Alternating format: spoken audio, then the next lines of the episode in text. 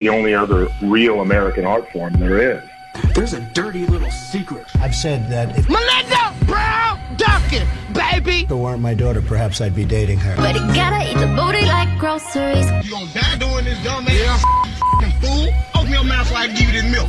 Open your mouth, man. I gotta do you like my two-year-old baby. The truth of the matter is, you were not a good baby. Well, you ain't seen nothing, my friend, until you have a flame coming out of your butthole and you need an asbestos diaper to be able to keep that flame from burning a hole in your pants. You ain't seen nothing yet. And I don't know nothing about it, but I learned quick, fast, and hurt. They call her. Melinda Brown Duncan, baby. What? You told me to leave while I'm in my order while you're making out with that slut. being in the industry with how much you take on your face. Bam, all upside his head. Just slap him. Make him make you slap somebody. This is her.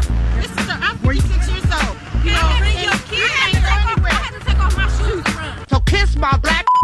Just out of curiosity, why did they go away? What What's the point of it? Why do you find joy in taking innocent people finding a way to be mean to? It's not okay. Make fun of my nose. They call me ugly. They say I have no friends. And I would just reiterate that again. Our record's unacceptable, and we accept full responsibility for that. I want to say this: Hue Jackson will be back as our coach next year in 2018. Uh, that's the one thing I came here for, and I haven't delivered uh, that uh, to this organization or football team, and for that I apologize. But I promise you this: I'm gonna do everything in my power, you know, from this moment on, uh, to get this organization turned to winning. Except for jumping in that lake. except except for that part. Hue Jackson not going to do that. Welcome to the Stansbury Show on Rock 1069. It is the final day of the work week. Thank the dear Lord, right? Wow. Dude, I'm a big proponent of four day work weeks now. You know what I mean? Like, I- and and I- here's what I would trade iHeartMedia for this. Okay. Okay, I, I would trade them. I, no, seriously, hear All me out. Let me hear this. I'll give you two more hours a day. Oh yeah. Oh yeah. I, let's I'll, uh, six to noon. All day, dude. Now, Every which day. now which day do we want? Do we want Monday or Friday Uh, that we get off? Probably going with Friday, right? Monday sounds alluring, but I think Friday would really be the prize. I only want Monday because everybody else hates Monday so Right, much, and I right, can there's laugh at you. Posters. Oh, guess what Monday's here. and I can laugh at your ass, right? And like I, that would be the only reason I would want to take Monday. But I would trade. Really? Party day, right? I mean, then you get all day. You can start pre gaming at noon. You can go hard. But See, 20 years ago when I was like a Thursday Thursdays person, Right. I would have been like, yeah, dude, give me Friday off. The only thing I'll say about Monday at that point, then you open up Sunday to a true Sunday fun day. I know, Oh, I know, bro. Sunday fun day. Let's go eat brunch is a very popular thing. But if you really had a second Saturday in that Sunday, that wouldn't be bad either. yeah, it's not the worst. But- All right, here's the thing: six to two every day. no, but I, I would legitimately, I would rather do six hour shows Yeah, oh, and yeah. work four days a week for sure. Uh, there's no doubt about it. We're I mean, still not hitting a full. I was gonna say you and I talking about six hours. I think a vast majority of Americans, though, if you gave them the option of hey, work that ten hour day, Four tens? right? Four Oh, yeah. Why wouldn't you do that? I was talking to um when I was in Vegas. My my brother's buddy's a fire captain, right? And he like.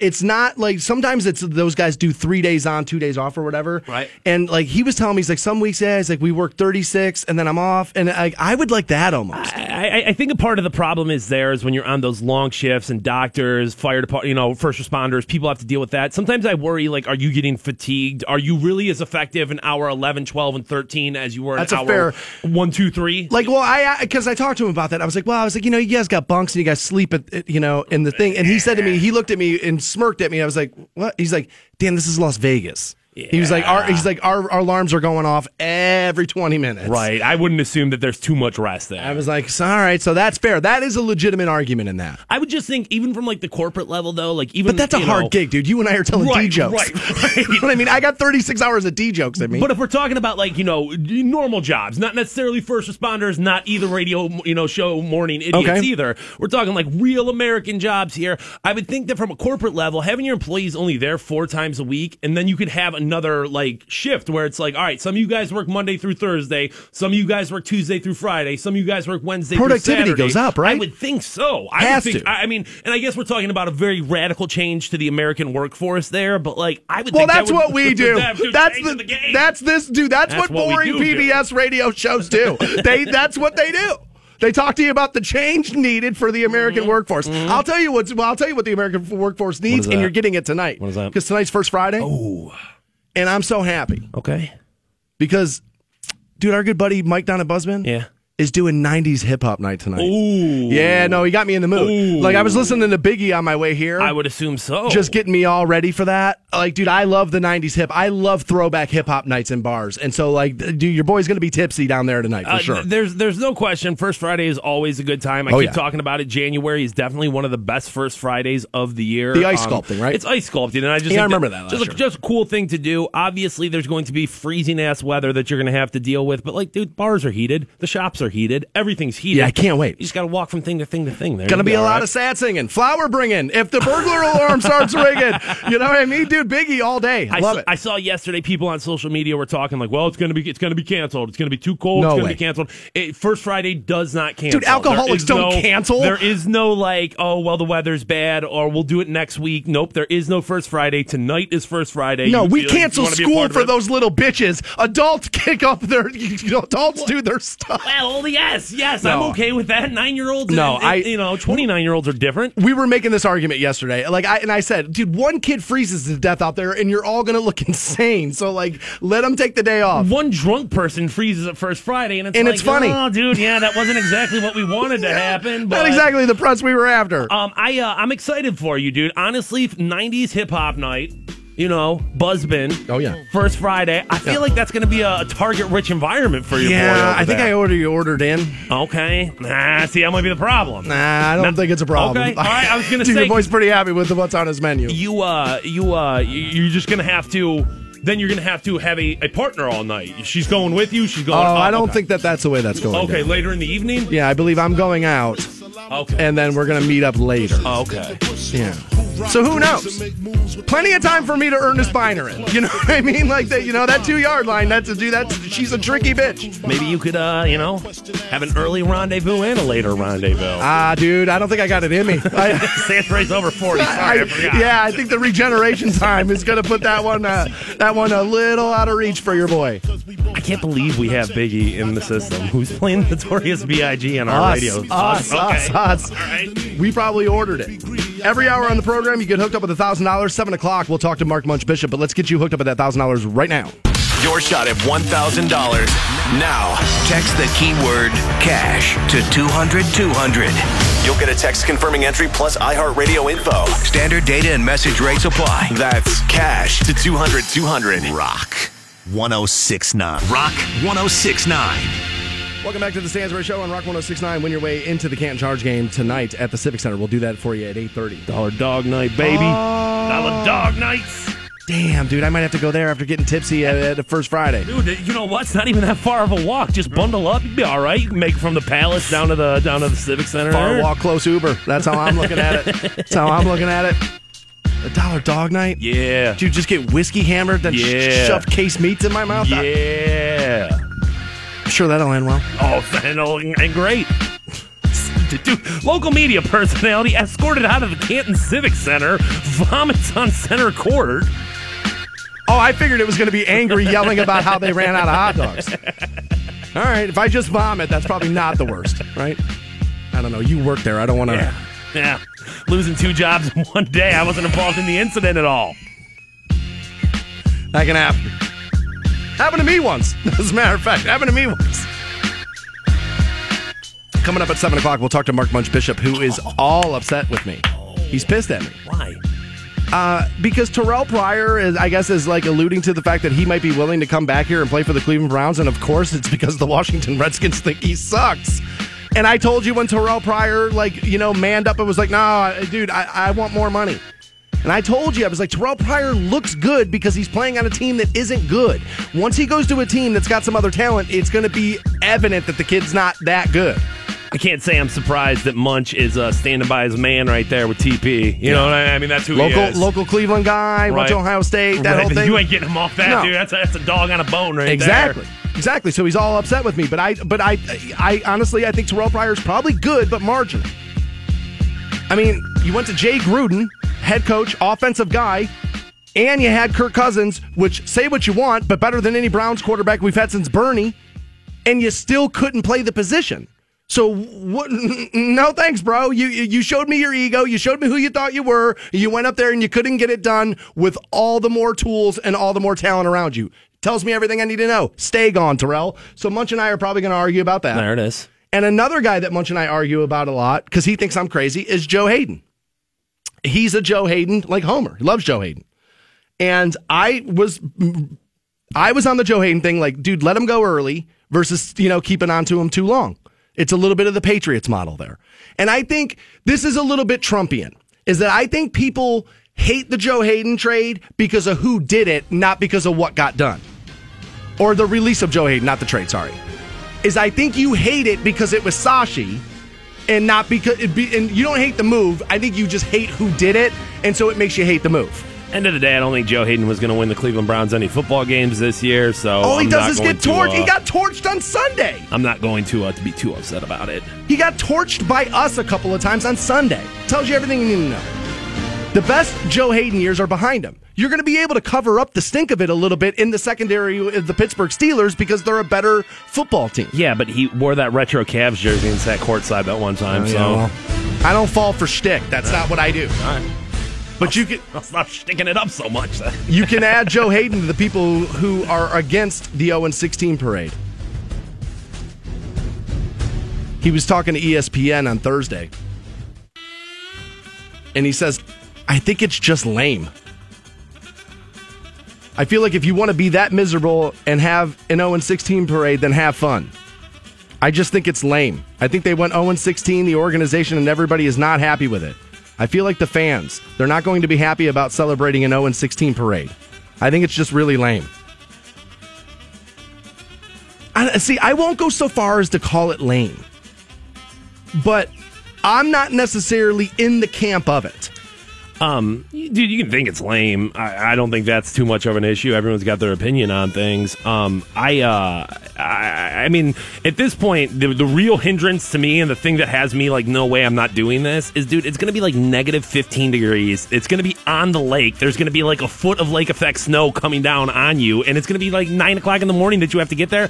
I, I'm out. Like, I, I wanted to go. I wanted to be a part of this just because I like to go see a show. I like to go see a spectacle, but like, I'm not, dude. I'm not going to freeze my balls off for that. I'm not. No, there I'm there not. there are a lot of things working against it for me. Yeah. You know what I mean? There are a lot of neg- like not I don't want to call them negatives, but there are a lot of things that are stopping me from doing it. It's a drive. It's going to be freezing cold. Like Mhm. everything you just said, I'm with you on all counts because it's like, eh. If it was 65, I'd be like, all right, let's go get we'll go get parking lot drunk and watch it, and it'll be fun. Now you could put all of those things up against like a Browns hypothetical Super Bowl parade. I'd be like, all right, it's probably worth doing it. Let's go. You know what I mean? Like, bro, because when we went to the Cavs parade, it was awesome. It was an awesome. It was an experience, and there was 1.3 million people there. But just for me to go show up and for there to be like 2,000, 3,000 Browns fans drunk walking around in a parking lot, I don't think it's gonna I be don't- I don't. I don't need that. I've been to the Muni lot before. Right. You know what I'm saying? Like, I, I do not need that And in I my life. I don't think you're getting anywhere near 3,000 people there.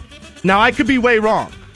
And again, I'm not hating on it. So, like, if he gets 5,000, don't be like, see, you idiot. I'm just saying, I think all the things working against it, I think 3,000's lofty. But I'm telling you, I, I think there's another conversation to be had in this entire parade, and nobody's talking about it. I think you're going to get violence. Really? Oh, yeah. Really? Dude, there's passion on the other side of this. Okay. There's passionate Okay. people who are legitimately against like this millennial attitude where it's okay to celebrate losing and that kind of thing. And dude, I like we told McNeil when we had him on, he is a polarizing guy, right? And he likes to antagonize people, dude. And I'm telling you, there's gonna be like there's I, I saw a tweet where this guy says, I'm driving four plus hours to go because I think it's awesome. So if you're gonna have that, you're gonna have people who are gonna drive 20 minutes from Strongsville who hate you. To go knuckle up though? Well, dude, there are there's already been people like announcing on Facebook like we're going to oppose what they're doing. And you don't think that's going to turn physical? Absolutely, it will. I feel like the opposition at that point, like, what do you like? What, what are you doing? You're holding like I, I, I, I don't get that. I, I mean, I have been I've been in the Muni lot enough times and have seen enough fights over opposing jerseys to where I think if you're mocking the team and you're from here, there's that thing. I just think people are. I think there's you and I are casual sports fans as much as we like it, much as we consume it, as much as we tweet about it, talk about it on the program. We would still be in the casual sports fan column. There are hardcore dudes out there who like honestly, I'm telling you, are gonna freak out when people are when they feel like people are laughing in their face. You're gonna go fight somebody over an Yes. 0 16 team. Yes, that's on you. I- then I that's think- on you. I also think, dude, it's not necessarily about the team. I think it's also I'm going to fight you over this mentality that it's okay to mock loserdom. Isn't loserdom to be mocked? I. Is, I mean, isn't loserdom to be mocked? Isn't that what? Isn't that? Isn't that at its core? We're making fun of our team because they're so bad. Isn't like that saying I, do, I don't want you to lose? Is it, I, I mean, I'm probably closer to that side of the argument than the other one.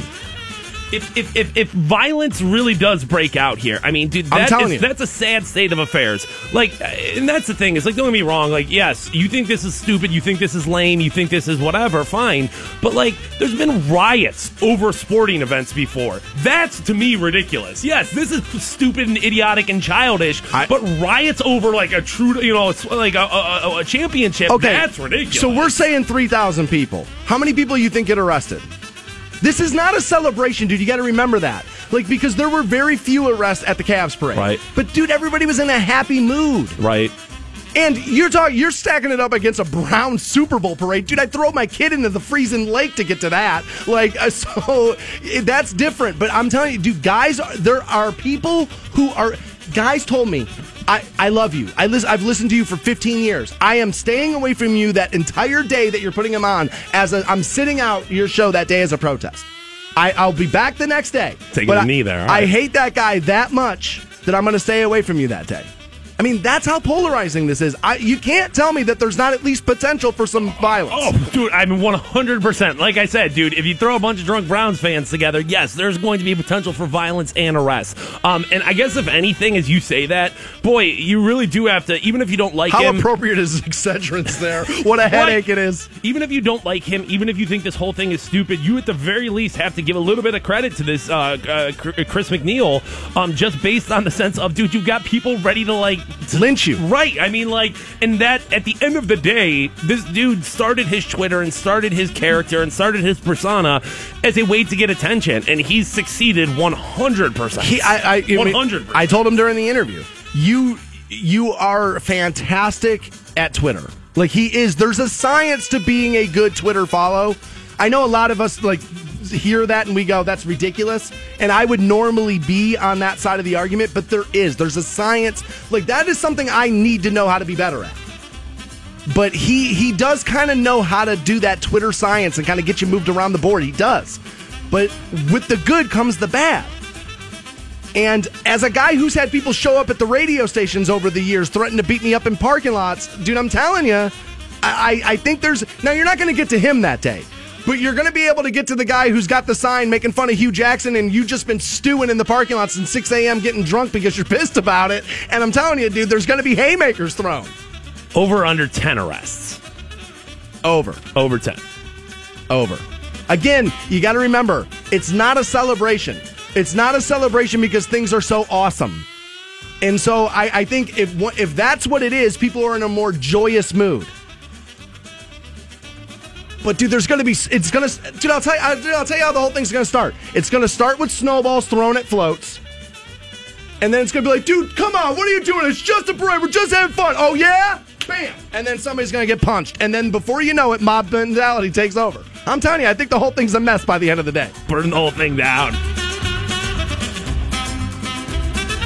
Is it all right if that's kind of where I'm at? Like fingers crossed. Like, dude, I hope the whole thing just turns into a bloody mess. At least we don't have to plan a show on Monday. We'll have something to talk about. Just have McNeil on again. Like, hey, buddy, come on, do it again. Whip him up in a fever, buddy. I'm, I'm excelling it a little bit, but I do think that there will be some violence. I just think there are passionate people on the other side of this that have that old school mentality of, no, bro, you don't celebrate losing. And there are people who are pointing out that he's calling it a protest now, and he's only calling it a protest now because people have been attacking him for celebrating losing. I, I, I think that was probably like a little bit of a muddled message where it's like, it seemed to me pretty self evident that this was a mockery from the beginning. But if people were like, no, the word parade means celebration, well, then it's like, all right, well, then to make you happy, to placate you, I, I'll, we'll call it a protest. I would again. I, I would again. I'm probably closer to that side, and I understand sarcasm. I think better than the average bear. So yes, but again, that's logic being applied to the mob mentality, and I'm not sure that's the way that's going to go. There's also an argument and a sentiment out there that one day you're going to be good, and when you're good, people are still going to shove it in your face that this had happened. And I think they shove it in your face that you're 0 16, regardless if there's a parade or not. So I'm not sure if that's enough reason not to do it. But there are people out there that are like, when we're good and we're winning, I don't want people to be able to talk to me about a parade that happened because we were 0 16. So when in the next when are when is that happening? You tell me when that happens. That's a You fair point, me. too. You tell me what. But Joe Haden thinks it's lame. I've never heard a better reason to do it in my entire life. That guy is well past it. I'll let Munch yell at me about Joe Haden and Terrelle Pryor. That'll happen at 7 o'clock. Actually, you'll get hooked up with $1,000 right after the, uh, that interview with Munch, too. More Stansbury Show right around the corner. Hang on. The Stansberry Show. We may not be a global epidemic yet. On iHeartRadio. This is a dream come true. Canton's Rock Station. Rock 1069. 69. Welcome back to the Stansbury Show on Rock 1069. On your first Friday, and I'm pumped, man, dude. Old school hip hop night downtown. Stansbury, ready to get it I'm tonight. ready. I'm, I mean, I'm excited for you. I hope you. Uh, I hope you do. I love the old school hip hop, dude. I love it. I was listening to Biggie my whole way here. Uh, I love it. I can't wait. That's gonna be a fun time. I'll probably check out some of that Ice Sculpting stuff going on around too. yeah, I'm sure. Or you'll just stumble drunk down Cleveland Avenue. Yeah, be careful out there, buddy. I don't want you hanging out, too, you know, out in the cold too much, getting frostbite or something. Nah, I'll like be that. fine. All right. The liquor keeps you warm there. It's not true at all. it's not true. Yeah, it is. Till you drink a bunch of whiskey, you'll feel warm. You'll feel warm, but that doesn't make you any warmer. Your body temperature don't go up. I don't know. As long as I don't feel it, I don't care what happens. no, I'm saying I don't want you to freeze. I don't want a Stansbury popsicle out there. Ah, nah, dude, probably not gonna take a lot of layers off shrinkage. You know what I mean? Shrinkage. In July, you might get me stripped down Cleveland Avenue. January, not so much. You gotta switch the J's around there before you start. You know, you gotta worry about shrinkage. Nah, nah, nah your, your boy's not gonna fare well out there like that. But I am excited about that. Got more Mac than Craig. Oh, dude, if you start breaking down Biggie lyrics, man, he's hilarious. Super Nintendo Sega Genesis. Which sounds brand new now because everybody's buying retro video Right. game systems. So Right. sounding brand new now. We'll talk to Munch on Sports. We'll talk to him seven o'clock this morning. Catch him uh, weekdays. Fox Sports thirteen fifty at three o'clock. Maybe catch him at Buzzbin tonight in old school 90s, and I Munch Man might be getting down. Who Dude, knows? Munch a Biggie fan. Like he would get down. Dude, imagine Munch twerking. Jeez, stop. Why would I imagine that? All right, maybe don't imagine that. Maybe, maybe, maybe don't imagine. Brother. I'll tell you what you should be imagining. Listen to this. There was no winner in the Powerball. Estimated Yeah. now 550 million smackers. Jeez. Dude, that's a lot of money. Yeah. That's a lot of money. Like you could give. get. that is. So let's say, I mean, right, normally, right? If you take the payouts like half, right? Okay. So you're still talking two hundred some, you know, two hundred twenty some million dollars. I mean, that's generational wealth right there. I mean, if you win a million bucks, like that's great, dude. You're that's rich, not wealthy. right? But you, you, you're, you're not, ex- you- you're not doing anything for your grandkids necessarily with that. You could blow through a million bucks pretty quick. Oh, dude, God, If in you walk, if you walk out with 150, uh, dude, that's a- astronomical money. Oh, Dude, two, let's, let's, let's make it two hundred twenty five million dollars. Okay. Dude, imagine. Like, you know, there are people who say, I'd still go to work. And I love this job. I love this job. But I don't, I, I and, and I tell people, oh, yeah, I'd probably still do it because I love what I do. But the first minute my boss was a dick in the hallway, I'd be like, all right, yeah, dude, what am I doing here? No, you would do this in a situation where you don't have a boss. You wouldn't continue to work for iHeartMedia. Just You'd be, like- Facebook and live and on the plane? Well, well, po- I mean, yeah. I mean, like, honestly, you'll be doing like your own podcast. You could be doing your own because at that point, you don't need the success of it. You don't need like the power behind it. You know what I'm saying? The, the, the, the, at that point, it would just be like, well, I'm doing the show I want to do. If people want to watch it, cool. If not, I don't care. You wouldn't be like a slave to the ratings like we are now. You wouldn't have to be. Yeah, that is that is the ultimate point there. It's more, and honestly, it's the paycheck too. Right. The You know paycheck, I mean? the advertisers, all the things that we kind of have to, you know, uh, heal to. Um, and, and really what this would boil down to, dude, if you have $250 million, $225 million, you have enough money to buy a radio station. You could buy Rock 1069 from, from Clear Channel right now. Right now. You go in there and say $25 million? Come on now, right? That's business. You could buy your own radio station. I don't know if 25 would get it done, but there is a price where they'd sell it to you for and sure. everyone. I for sure. I don't. I, I'd be interested to find out what they would think. Right. Uh, You, you know, they would take their, they would try to take as much as they could, but like at the end of the day, everyone's got a price, like Ted DiBiase says, you know, Yeah. and, and, and if, if you really wanted to with that kind of money, and that's the difference there, is you can be a millionaire. You can have somebody whose net worth is over a million dollars. Dude, you ain't coming to buy a radio station. 200 plus million dollars, you could totally buy a radio station. Yeah, you can buy could do that. Canton, dude. I mean, what, honestly, like, what are you not coming in, dude? You can buy, buy, you can go buy the Onesto. You're easily the richest person in Stark County at that point, Who's right? competing with you? Like, I mean, there's some really rich people in this area, and people sleep on that. But there's a lot of money here that goes unreported. But I don't think anybody's got money like that. We're talking about winning a quarter of a billion dollars. I mean, you know, you if if, if you throw Yeah. if you if you start throwing families together, maybe if you start talking about like the Belden family's worth or yeah, the but there's like seven thousand. right or the or you know you start throwing some Timken names around. I guess maybe you're getting into like a but but when it mm-hmm. comes to 100 million, when it comes to liquid cash asset where you just Oh, got dude, 200 got that kind of money. 250 million dollars put into your you know to your your CSE checking account there, dude. Like no, nobody else has that. I could buy CSE. You could. You, you you would literally be able to buy anything in the city. Actually, you know what? That's you know, if if I put that much money into my CSE account, I technically would own CSE. At that point, at that point, dude, honestly, the only thing that you might not be able to, and you probably could, is you could probably get your name on, on Tom Benson Stadium. You could get Fawcett renamed after you. Because I'm sorry, Tom Benson didn't spend $250 million in it. I don't know what the total was, but it wasn't, wasn't, wasn't a quarter of a billion dollars. Oh my god! So now all of a sudden, dude, yeah, it could Imagine. be. It could be the Stansberry Pro Football Hall of Fame. Why not? Oh, dude, keep saying stuff like There's a, that. price, there's a price tag on everything, my friend. There is, and honestly, I I, I think with two hundred fifty million dollars, you could get you could get your name pretty So- pretty far around here. Here's the thing. I know what a lot of you are thinking right now. But yeah, if you won that money, why would you stay in Can? Right. Right? That's that's your first thought. Right. Of course, right? and you're right. and you're right, a little, but not totally. And here's why. I Ohio's my home, right? Was born and raised in Ohio, and I'll always love it as such. So I would always need an Ohio home, and that would always be like my base of operations. But I would definitely have a house on the West Coast, probably on the Oregon coast is probably where I would go. Maybe, maybe Utah as much as I like it. Um, but it would probably be the Oregon coast because so I get the ocean. But outside of winter, I would live here. But bro, you got two hundred twenty-five million dollars. You could easily go buy a coastal home in Oregon. You could easily buy a ranch out in, In Utah. Utah. You could easily have, dude, a block in Canton. You could, you could, you you could go buy a house on the East Coast too. And I mean, listen, if you're buying, you know, ten million dollar mansions, yeah, that's getting a little irresponsible. But if you're going out there and you're like, hey, I'm just gonna buy these homes, not like you know, not like these palaces, but I'm gonna go buy these nice homes. See, here- five hundred thousand dollar homes, you could totally do that. Yeah, I, I would go get a coastal home in Oregon. I would buy a ranch in Utah. I love that. And then what I would do here is maybe not house. Maybe you just go to like the Onesto or maybe the Hercules Right. building and say, dude, I want three floors of this. Right.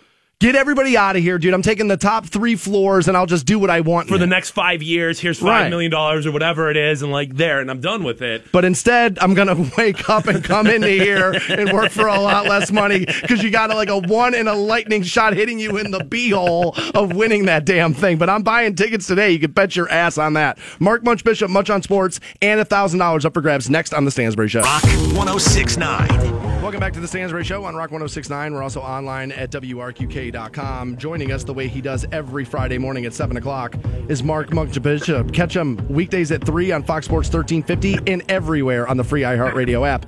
Munch, man, are you ready for the 0 16 parade? Ready to freeze you, ready to freeze your ass off tomorrow watching that?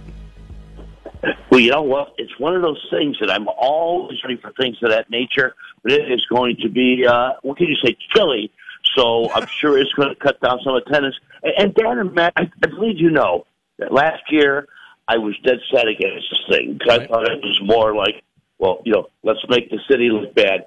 But after suffering the carnage that we saw again, and you know, guys, I'm going to be blunt with you, wasting every Sunday. No, it wasn't fun. It wasn't fun. No, and then you not. go home and watch another game, or you watch a college game on Saturday, guys, or I watch a high school game on Friday, and I'm saying we're not watching football. And in the last week of the season, we have a defensive coordinator come out and say he's laughing at the people that are criticizing them. Like you're laughing at us, and you have players coming out saying, "Oh, and 15, 0 and 16 is what it is." No, you know what, man? Let the parade rock, and I hope there's record numbers. Wow. Wow, I'm really surprised. And I know you, and I know you feel differently. No, it's I'm not anti-parade. I'm just not going to go freeze my ass off to watch it, but I get people's frustration and I get frustration will always find a way to be vented. I understand that. I um, it's not necessarily for me, but I'm not going to Tony Rizzo mow you over with my car Jeez, either. jeez. Like I'm not like I'm like I'm not so anti it than that. I want to move forward to the draft because that's a pretty much our Super Bowl Yes. every year. So let me Right. ask you: Is it Sam Darnold at number one? Well, bros, I'm going to hit you with this, and I knew this was coming down today. The first time really talking to, about it in a heavy, heavy way is that already made some phone calls, already talked to quite a few people, and we something that if indeed the money is spent on free agency, which it needs to be, I love it, and I'm giving it first right here on the Stansbury show, is that depends who they get in free agency. Now, if you get a Kirk Cousins, he's not got a year or two left in him, man. He's got a few years left in that quarterback body of his. They may not take Darnold. They may not take him in any way, shape, or form. If Alex Smith comes over, which think about this too. Alex Smith takes this team deep into the playoffs. How do they get rid of him? Or the trade value increases. So, so much of it is going to depend. So much of it is going to depend on what happens in free agency. Now, conversely, if you're asking me today, another blockbuster on you, but just on my opinion, if you're asking me today, I am not taking Sam Darnold. I am taking Josh Rosen. I thought Darnold was very careless with that football. And you know what? The Buckeyes, not an NFL defense. Please don't tell me that Rosen had poise and was unflappable flappable against the Buckeyes. They flapped him. They flapped him in a big, big way. And even a few times, oh yeah, you could tell he's got a gun. He's got an arm. He could spin that football in there. But a few times his receivers made him look good. And Dan, I'll ask you, when was the last time a Browns receiver made a quarterback look good? All right, those are excellent arguments. I will be honest with you, Munch. I am a Sam Darnold guy, and Hey, I, you, hey, hey, you take him. I'm not going to flip out. He's going to be good. Let me tell you what I let me tell you what scares me about Josh Rosen, and maybe you got insight into this and on why I'm wrong. All right, because I'm just I'm on the outside looking in at it. But Josh Rosen to me, Munch feels like Jamarcus Russell 2.0. He's got all the talent, all the mechanic, can do it all. But I worry that the work ethic isn't going to be there with the kid, and the attitude's going to be wrong. I feel like Sam Darnold's the lunch pail kid. Turn the light on, turn it on off at the end of the day. First one in, last one out. Where Josh Rosen feels a little too California, too cool for me, and a little, a little too. You know what I mean? I worry that the work ethic in the film room, you know, stuff that has to happen, isn't going to be there with Rosen.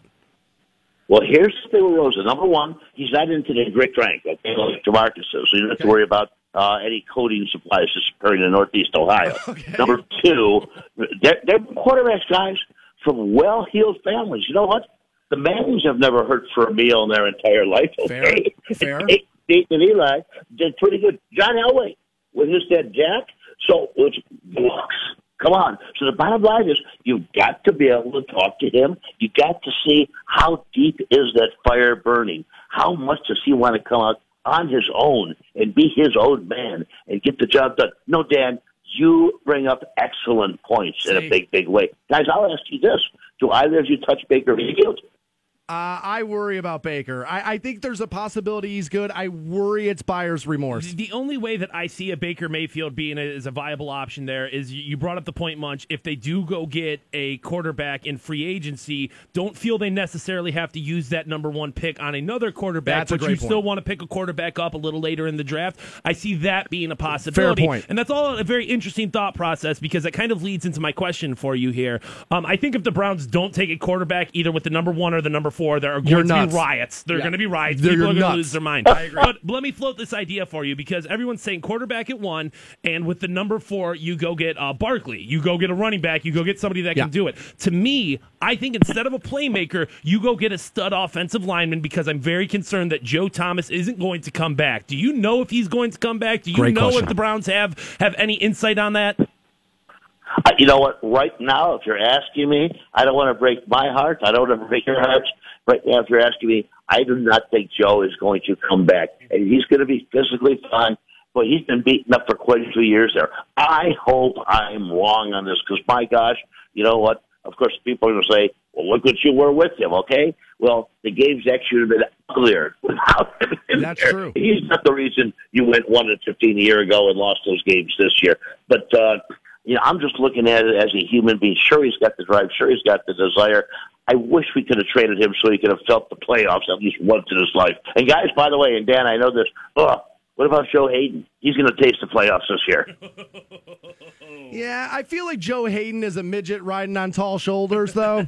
and so, like, I'm all right with it. Like, that's what happens late in your career. I know you and I have a different view on Terrelle Pryor also, because there's uh, there's reports he might be interested to come back. And you brought up Kirk Cousins earlier. And, he, you know, Terrelle Pryor goes to Jay Gruden, offensive guy. And then he goes, you know, he gets Kirk Cousins, better quarterback than anybody the Browns have had since Bernie. And he still is not a viable receiver. I think there's a little bit of you, buddy, that Terrelle Pryor's from Cleveland, played at Ohio State. So you just kind of like look the other way on some of the problems that might come with him. No, you know what? Absolutely not. In fact, Terrelle Pryor definitely should have had the you know what kicked out of him at Ohio State. Just so happened on a team with the Washington Redskins.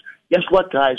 They had five receivers better than our best receiver, and I'm going to include Josh Gordon in that because Josh played his butt off in Pittsburgh because he knows that he dogged the two weeks before then, and that's it. By the way, Dan, and we did get to do this last week. This came to me unsolicited from the sports director of KDKA in Pittsburgh, Pennsylvania, because they were listening to my show because the, the Montana Sports Network now reaches into Western PA. Damn right. Is that say what you will about Joe being a midget? They are calling him the MVP on defense. Now the Shazier went down because because of him. They said all their DBs could do other things. They single cover him on a guy, and if you notice, Mike Hilton, the other cornerback, was uh, defensive player of the week two weeks ago. Oh, and by the way, people say to me, "Why did you hate on Sashi Brown?" I don't hate on anyone. I hate on homelessness. I, I hate on uh, kids not having meals, and I hate on hunger, and I hate on poverty. But you know what, man? Jordan Poyer, player of the week in the NFL. Oh, plays for the Bills. Oh, a former Browns safety. The Sashi Brown and his stooges just jettisoned. Well, Mark Munch Bishop, I got. I, I actually have to ask you a baseball question before I let you go because this has been all Oh, over. the very internet. cool. What are the chances Jason Kipnis is on this roster next year? Oh, do you know what Fitty Fitty is best? I will say this. They are. They being the Indians. And it's nothing against Dirtbag. Means that some teams are coveting him. They are trying to trade him. Right now, his buddy, and a guy, they're not sure where they're going to play him, okay? Is that his money is hamstringing his team as much as anyone else, anyone else's money. And I got to tell you, if I can get rid of Jason, I'd pat him on the back. I would you buy buy him a drink and lunch at the airport if need be. Go meet him there. But the bottom line is, right now, the way this roster is shaping up, give me take that money and say Jay Bruce, then uh, Jason Kipnis on this team right now. I would have to agree right now. I would have to agree with you. That's Mark Munch Bishop. Catch him weekdays at 3 on Fox Sports 1350 and everywhere free on the iHeartRadio app. Munch, we'll talk to you again next week, buddy. Have a great weekend. Love you, bros. Thanks. We'll see you next time. And now, time to get you hooked up with another $1,000 right now. Your shot at $1,000. Now, text the keyword luck to 200 200. You'll get a text 1069.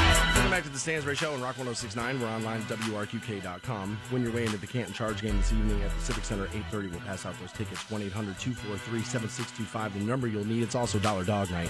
So exciting, dude. Yeah, dude, that is a good. G League good. basketball, all the hot dogs you can eat, just going hard in the paint. Yeah, I like it. Might have to be Dude, a week from today, Yeah. Vince Neil going to be at the Hard Rock. Yeah, dude, singing all the Motley Crue stuff. Yeah. Dude, your boy might have to go to that. Yeah. I mean, going to be good. Don't get me wrong. I mean, you know, the crew is the crew, but Vince up there by himself, I'm sure is well worth the price Oh, of attendance. Right? I've seen Vince Neil. I've seen his band before. Yeah, they're they're they're dude, they're damn good. And that's an interesting point. Is like like Nikki kind of did his thing, did the radio show, whatever. Doesn't necessarily have to tour. Yeah. But like, if you're Mick Mars, who was the guitarist, or Tommy Lee, you can't tour on the Motley Crue catalog. But as Vince, the singer, Yep. as long as the songs could be sung, you can find somebody that knows the drum parts to play it. That's an int- like, dude. That's where singers get a little bit lucky in that. Oh, a lot of bit lucky. I mean, you, you, you can just, you know, Tommy Lee, I guess, whatever he's doing is interesting, but Mick Mars is the real point there of like, that dude ain't got nothing else Nothing. to do today. Like, Nothing. he's got nothing else where Vince go out on tour, do his thing. At least Tommy's got his giant D. You know what I'm saying? He's got, if nothing else, you'd be a traveling freak show with that thing. It's true. Probably not the Hard Rock Rocksino, though. And I would probably pay forty two fifty to see it. All right. much like much like is uh, the starting point for Vince Neil's tickets. That show a week from today at the Hard Rock. Kind of want to go to that. You should, dude. I think you'd have a good time. Oh yeah, no, I think I would enjoy that. That's a three day weekend that we're going into, too. Really? Yeah, a little MLK Junior Day. that following Monday. Oh, that Monday, so, yeah. yeah. no better way to kick off a, uh, I a three day than with uh, a little bit of time at the, at the Hard Rock there. A little Motley Crue action there. A little, little Vince Neil there. Girls, girls, girls. Yeah. Start the motorcycles. Tommy, look at that chick over there. And that's another thing I like about Vince is that he's not like, no, I'm only doing my solo record stuff. No, like he God, co- no. He comes out and gives you the crew stuff, which is great. So it was uh, about a week ago where I, I I posted this tweet at Stansbury Show about how when new people come to the gym for their New Year's resolution, don't mock them, don't make fun of them, don't take videos and post and say, "Look at this idiot at the gym," right? And it it was like one of the most liked and retweeted thing I had, and I I, I said I was like, "Dude, this is why people are always pretend to be really really nice online because look at what happens for you when you do." Right? But I stand behind that statement. I feel like there's a lot of what happens is that people won't go to the gym and work out because they're worried about the mocking or what people are thinking and this and that. And I think it stops people from going. How much of that do you think is true or not? And by that I mean like how much of that's actually perceived mocking versus actual mocking. Well, it, that's a good point. It's probably 60 40. Um, I, I think people's perceptions of themselves Yeah. is is is plays a huge role into this. But there is, but I mean, there's enough video and like Facebook groups of mocking people at the gym to where it is real. Oh, it happens. There's no question about it. I just feel like it's also a little bit of, you know, I, I'm not confident in myself, therefore I think everyone's mocking. Oh, for sure, me. that's part of it. For sure. I can tell you that would be true of me, uh, you know, in that environment. And so if it's true of me, I would have happened. I, I can't imagine I'm alone. So there's out of Men's Health, they got like like their muscle head to like write this article Okay. about what you need to know going into the gym as a noob. Okay. All All right. All right. And some of this is really good information, and some of it is just them mocking noobs. Okay. Again, calling somebody a noob is kind of mocking them. Right? They say learned form. And this is important while working out. You can take the bar and you can push it away from your body, but if you're not doing it in the correct form, you're not really going to shed the weight you want to do or work the muscle the way you need to. You're probably more likely to tear something. I was going to say, you're going to get hurt, and then you're going to be like, I'm never doing this again. I'm never coming to the gym again. Why did I do this? So research is always the best thing to do for anything that you're going to start to do, right? And so they say you watch YouTube videos on the proper technique of like pull-ups, chin-ups, and like you know bench pressing and the curls and Like, stuff, right? like anything else, you've got the internet in your pocket. You just got to do the research. So I, I sign off on that. That's Yeah. smart. I, you know, more information on anything you're going to do is always going to help you. They say here another good idea is don't be a child. So stop playing with the toys. All right, and what they mean is is that there are things at the to- at the gym that look like toys, which are like these ropes that you swing now Yeah. and the sleds that you push, and they say, dude, these aren't for you. That's the, the that those are for hardcore gym addicts who know how to use them properly and can get the beneficial workout of them. And then unless you've been trained on them, it's probably not the best place for you to start. And they say this is what goes into your self-perception. They'll be able to tell that you don't know what you're doing. And so now you're just going to annoy the people that do know how to use them that want to be using it. And really you should be over in the more elliptical and like Nautilus machine versus like, you know, the weight ropes. I don't know what they're called. Yeah, I mean, I, I- I think that makes sense. Everybody tries Battle to, ropes, sorry. Everybody tries to start things off on an expert level, and it's like, if, if you're not going to do that in a video game, why do you think you'd be able to do that in the gym? You Wow, know I what never I mean? thought about it like that. I never thought about it like that. They say skip your life story. And this is if you need to go over to somebody next to you who you can tell is a gym person and ask for their assistance on what they should do. They said, We understand the desire to be like, you know, I used to work out 10 years ago. I'm just going to get back into it. Doesn't matter. Don't tell them that part. Ask for their help. They'll show you and then leave them alone. There's a little bit of like embarrassment and shame, Yeah. and like, no, dude, in high school I was a great athlete, Yeah. but you know, I had kids, hurt my back, and it's like, all right, well, Everybody you know. wants to give you the list of reasons why they're not where they want to be. Right. And they say that's worse than that than just asking for the help. I mean, that would be, I would assume, especially for men, maybe for women it's different, but like, especially for men, that would probably be a pretty tough thing to do. Like walk up to some buff beefcake just sitting over there. He's dude curling, just getting the curls for the girls going, and you're like, "Hey man, I don't know how to do this. Will you help me?" That I would assume that's a pretty tough thing to do. I almost got stuck on a machine once. I was uh okay, I- tell us more. I was working out in Lakewood. All right. And there was like I was it was in one of those like massive like leg push machines. Okay, And I was like, squat, am, okay. am I in this thing right? Leg press there. And then I realized like I didn't like unlock the the side of the machine, and that's why it wasn't Jeez. moving. And I look over, and the muscle like th- this guy was like like you know a spaghetti string tank top, and just laughing his balls off at me. That was embarrassing. I didn't love that. They say another thing you can do to avoid being a noob is don't come in with a crew. They said, dude, you come in with six of you, and yeah, one of you is like the you know the former you know quarterback of the high school football team. Nobody's worked out in twenty years. They say it's just dude, you're just getting in the way. You're doing the whole thing. They say bring one person who's a workout buddy for you for moral support and to help you spot. But if you're coming in with six or seven of you, that's what makes you an annoying person at the gym. I would I would 100% sign off you should have a partner. There's accountability there. More than anything, it's like, hey, if I don't do this, you know, Jim's going to know I didn't do this. Right. And I'm going to have to tell him. Either I'm going to have to tell him or I'm going to have to lie to him. And like, That's why trainers yeah, are important. Accountability really does matter in these things. I- I- that's I dude. I, I wish I should just look into it and just hire one. Like when I had a trainer, it does it. It keeps you accountable. And I know this is going to sound mean, but somebody screaming in your face, telling you you're not doing it right, and calling you a loser, and asking you if you want to be fat your entire life, it helps. It does. I know it sounds mean, but it totally helps. um, yeah, yeah. I mean, You know what I mean? It just keeps you on your toes. They say have a damn plan, all right? And they say what you should do is Google a plan for beginners, and they say actually print it out. Yeah. They said a couple of pages of paper isn't going to ruin you because the final point they have is leave your phone in your gym locker. They said print out your work plan, and then a couple of pieces of paper aren't going to ruin the rainforest, is what they say here.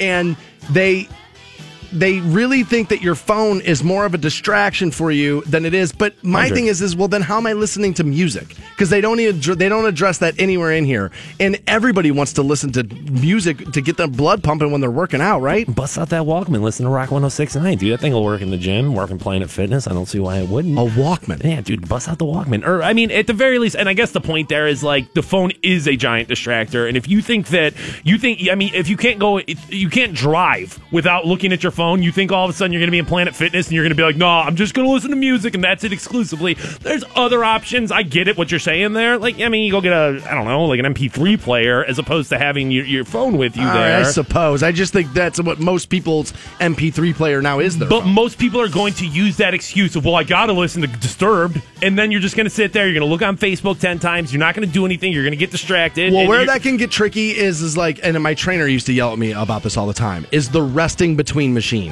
He's like, Dan, you can't sit there for three minutes in between a machine and then go. there. He's like, you're defeating the purpose. You get it's hustle, bro. You got to go, go, go, go, go. And so I could see that. Like, you get done working your reps in one machine, and then you're like, all right, well, let me see who liked my status on Facebook because I checked in at the Right. gym and give me all the affirmation I need. Right. And if you take five minutes in between machines, yeah, that is a huge distraction. I mean, you know, What. I found easiest for me, and this was just for me, is if I loaded up. I tried to. Do, at the end, I was in the gym two hours a day, but for, but an hours really is, is a great place to start. And so what I would do is I would oh, I would load up an hour and fifteen like worth of music, and I wasn't allowed to stop or leave the gym until that playlist was done and then and, and it just helps you like because i'm one of those people i'll get bored really easy so if i'm just in there and i'm just pumping and like i don't have something to listen to or things like that i'm gonna get bored and i'm gonna go home but right now my problem is is i can't get motivated enough to go but i want to but again my self-perception of being like the new person back at the gym for the first time in years has been what's been stopping me and it's really been bothering me lately because i want to do it but there you go. That's how you avoid being a noob at the gym. Nintendo has done it again. We'll give you that next on Rock 1069. The Stansberry Show. All right, I like it. I like it a lot. Rock 1069. Rock 1069. Welcome back to the Stansbury Show. We're online for you at WRQK.com. If you uh, missed that interview with McNeil, that's up there for you, so you can check that out. If you're uh, anti or maybe pro parade. I thought he laid out good arguments to have it. I just, you know, I'm not necessarily a hater on it. I'm just not going to go either. And I, you know, Fantone and I both agree that it's the freezing cold, the wind, and the snow that's going to stop us from doing it. I, dude, I honestly, if this was, if it was even like acceptable cold, I'm talking like 25 degrees. Why didn't he do it more like the week before the draft? I think the whole point of it was was like before the playoffs start. You know what I mean? Like Oh, before fair. the second season gets underway. Fair. And that way, it's like Top of mind, Right. fresh in your memory, the Right. passion's still there. Right. That's why. Yeah, that's a good point. I have to address this because uh, a lot of you have been reaching out via the social media sites and asking me about it because you guys know that I had lived in Oregon for a while.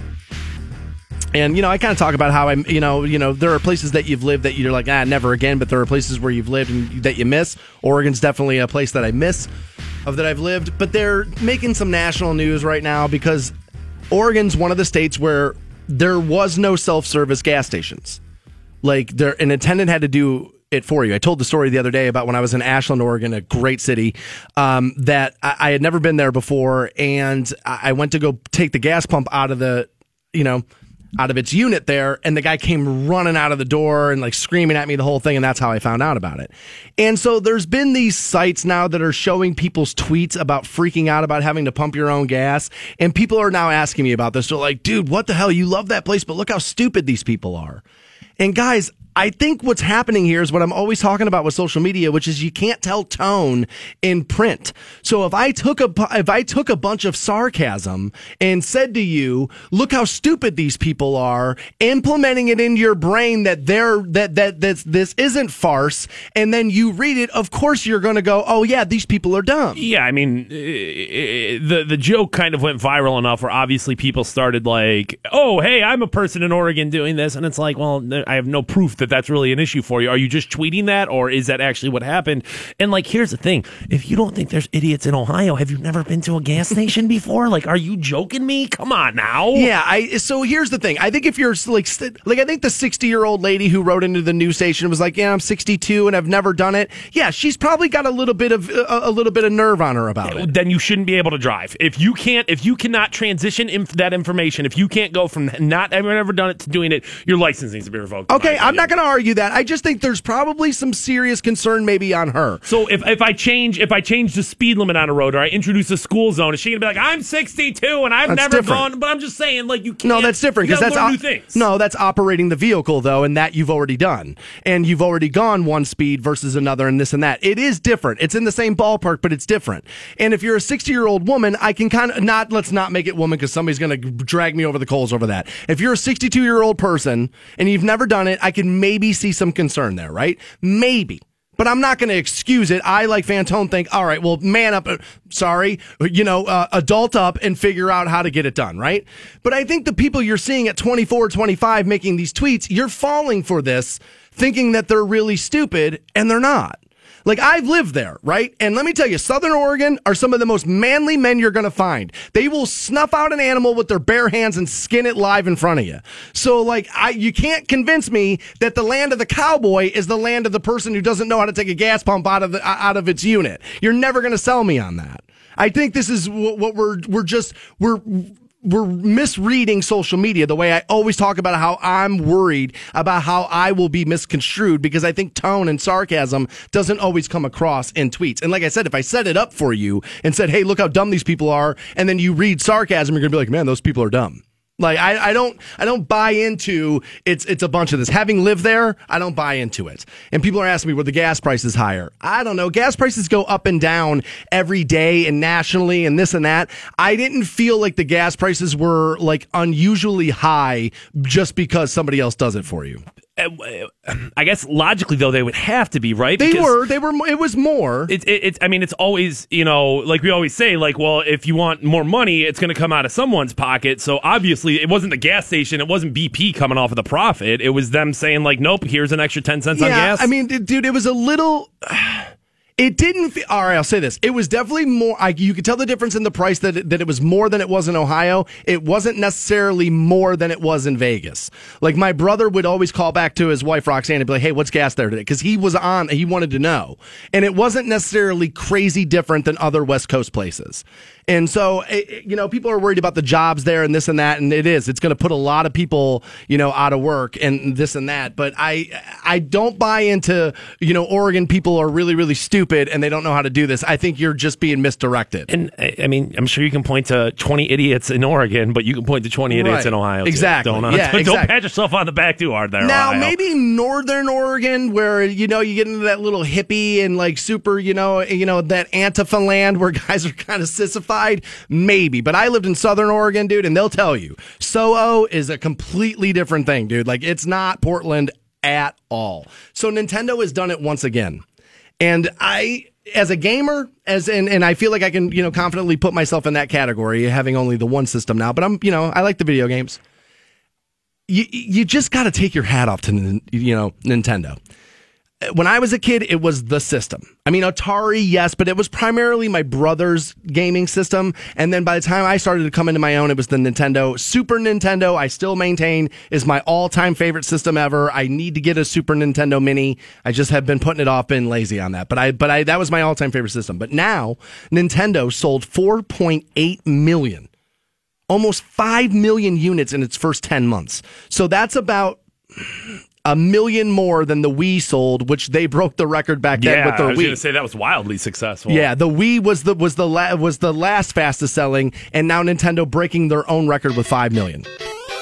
It's amazing, and I have some, I I think ideas and opinions. Let's call them on why this happens. I think PlayStation and Xbox, and I'm an Xbox One guy. I think those two machines get into a battle of we're the best at the same thing. Where Nintendo goes, we're not that at all. We're going to give you something completely different and we're going to make it so new and different that you're going to want it and that you'll probably buy it on top of having a PlayStation and or Xbox. Where most people if you buy a PlayStation, you're not going to buy an Xbox vice versa, right? But you will buy the Nintendo because it's so different. For those of you that don't know, the Switch is a it, it's a video game system that can be played on your TV, but then you can pull it out of its base and it can turn into a mobile gaming system as well. I want one so bad. I was with my buddy Dustin yesterday. He got his kid one for his birthday. And I was like, dude, did you bring that with you? He's like, no, dude, it was my kid's for Right. his, for his birthday. no, I'm not bringing it over here so you can try it. But he said, he's like, he's been playing it. He says it's awesome. I uh it does look really cool. I mean, everything that I've seen of it looks sweet. Um it, it- Nintendo honestly, post Nintendo 64 but prior to the Wii, at that point it essentially looked like it was going to be a dead brand. It was very much like, "Uh, what's going on with you right now Nintendo?" But you're right. After the Wii kind of popped off and they kind of, you know, found their niche The of Wii like weird of like weirdness or not weirdness, but like uniqueness. Alternative. Uniqueness. At that point, Nintendo really did become a brand that I think a lot of people were like, "All right, I'm back in on this." I so I wanted to buy one before my flight to Vegas, and I was like, ah, that way I can use it on the plane. I was like, all right, but you're going to Vegas, and you might want the money, and don't do that. And I was like, all right, well, if I don't spend a ton of money in Vegas, then I'll buy one the day I leave. And I didn't spend a ton of money in Vegas, and I was like, all right, go get one. And I was like, nah, I just I can't pull the trigger on it. It's like by the time I'm done, because I want that, I want the new Mario game, I want the new Zelda game, and I want the Mario Kart. Dude, you're talking five hundred dollars by the time I'm done, and I just can't justify it right now. I just can't do that. Now you could be on your way there by winning thousand dollars. That's next on Rock 1069. Dan Stansberry and his boy Wonder Matt Fantone. At last, two heroes. The Stansberry Show. Rock 1069. Rock 1069. Welcome back to the Stansberry Show. We're on Rock 1069. We have thousand dollars for you. Momentarily, we'll give you the next keyword. You'll text it into 200 200 and win some money. Pretty easy. What a good way to start your weekend, right? Thousand bucks in your pocket. Feeling good about life, thousand dollars. Rolling out to First Friday. Uh, Classic hip hop night and down at Buzzbin with a thousand bucks in your pocket. just dude, going hard on the macho nacho. Oh, actually, that's what I'm having for lunch today because a couple of the salespeople haven't haven't been, they want me to take them. Just walking up there, fat stack of hundos in your hand, like, yo, Mike, let add a little extra chorizo on it, baby, a little extra chorizo. But yeah, that'd be good. Double meat. I might do that with the tacos today. I'm excited about that. So, all the talk locally here is about this 0 and 16 parade, and we forget that Canton, Ohio, is actually the town that where good football goes and stays forever. You know, I mean, we got the Pro Football Hall of Fame here, so let's talk about some good football that's been played, right? And it will be announced February the 3rd who gets in to the Hall of Fame. Now, the virtual lock this year is obviously Ray Lewis, and I think he skates in. Yeah, I I mean, uh, You can't. I mean, people are going to talk to me about Atlanta and what went down down there and his personal stuff or whatever. Fine. On the field, Ray did three times as much as what you need to do, I think, to get in. Um, now, uh, just just for a, a, brief recap here of the Atlanta issue and everything, people always call Ray Lewis a murderer. What really happened there is that he was with a guy that murdered somebody, and reportedly it was on his behalf. Correct? Yeah, that he had paid to have it He done. had paid to have it done. That was what we were told. Was never found guilty of this, right? Never, never faced No. any criminal charges or anything like that. You know what's interesting with Ray, though? Whether you're guilty or not, normally when you go onto a television program or whatever, interview or whatever, they always go, go okay, well, we let's recap this and kind of remind people.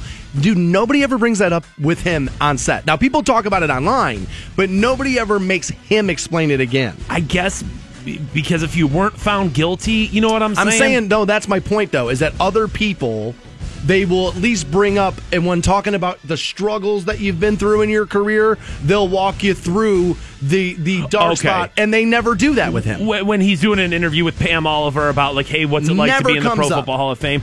Uh, you know, maybe maybe when they do kind of a, a step back and look at your career, maybe maybe that'll be a part of it. But I bet you a part of it is is he's like, and I'm sure the NFL is in the same tone there of like, God, no, we don't want you to talk about that. Pam Oliver, do not ask him about that. Well, maybe that's what's going on there. And I think, honestly, some other athletes got a legitimate bitch if that's what happened. All right? Brian Urlacher, linebacker from the Chicago Bears, is on the list of people who might be getting in. Ah, let me see here. 13 years? Wow, I didn't realize he played that long. He was the, you know, defensive player of the year in 05. I guess he's on the all decade team of the 2000s. All right. I mean, you got some stuff going on there. And the only thing I'm going to say about that is you've already got a prolific linebacker making his way in hands down this year. Um, and you, you compare you compare Ray Lewis against Brian Urlacher, and it's just going to sound It's very not even sizzling. close. And it's hard for defensive players to make it into the Pro Football Hall of Fame because it's just stats don't add up the same You way don't score. that reception yards do, that running you know yards do. It's just a different beast. The two safeties are Brian Dawkins from the Eagles and then John Lynch. Obviously, he had played for a couple of teams there. Now, John Lynch, the GM of the San Francisco 49ers. I feel like John Lynch, eyeball test, had the better career. Brian Dawkins was a hard hitter, though, man. Yeah. You did not want to go over the middle on Brian. Oh, that's I can remember that dude in the Yeah. 2000s just lighting I mean, suckers up. dude, he was a hard hitter. I, I don't think you'd want to get hit by Brian Dawkins, but the eye test, I feel like Lynch might have had a better career. So you might see that, especially now that he's got a GM job, you might see them usher him in. I don't know, but I, I could see that happening. Alan Faneca is the offensive guard. It's up for the list there. I don't know if I know who Alan Faneca is. Yeah, I remember the name, but oh, he was on that Steelers Super Bowl team when Jerome Bettis won. Okay, I, I, I do not know. he was a, down, he a is or six-time first team All Pro. Okay, I mean, there's some stuff there. That's some stuff going on here. The The position that I'm interested in here is the wide receiver because Isaac Bruce is up. He was on, you know, what was that? The Greatest Show in Turf Oh, with yeah. the Rams. He was Oh, yeah. part of that whole thing. Torry Holt and Isaac Bruce. What a great tandem that was. But the other two here, where the debate is going on, is Randy Moss and Terrell Owens. And I got to tell you, I I don't know how you keep Randy Moss or Terrell Owens out of the Pro Football Hall of Fame. Randy Moss is third all time in touchdown receptions. Third. I'm sorry, second to, to Jerry Rice. And Terrell Owens is third, and we looked it up. It's three touchdowns that are separating Randy Moss and Terrell Owens. Yeah, Owens had, or I'm sorry, Moss has more touchdowns, three.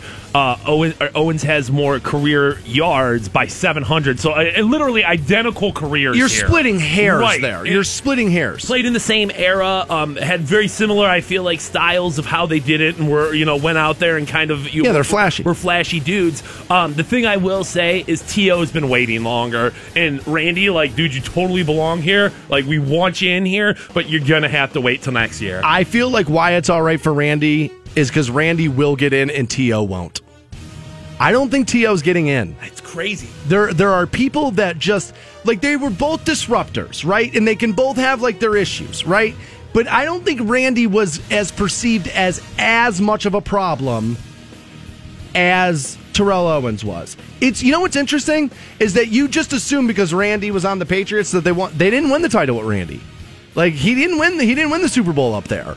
And but I if I was gonna if I was the coach of a team, I want Randy before I want T.O.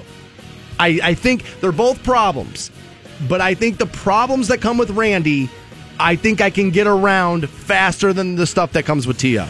I I mean, I, I understand the logic of like, well, if I'm looking at it from, hey, I'm starting a team today, which guy do I want? And it's less of a headache on one side versus the other. But I mean, the Pro Football Hall of Fame, eh, by all counts, is not supposed to be about anything other than like, yo, you went out there and how'd you play? Right. And, and, and, both of these guys were prolific wide receivers. To keep either one of them out of the Pro Football Hall of Fame is a mistake. It is. I don't care what these dudes said in the locker room. I don't care if they banged their teammate's wife. I don't care. It, it, you, you were a prolific football player. They say Isaac Bruce is going to get in.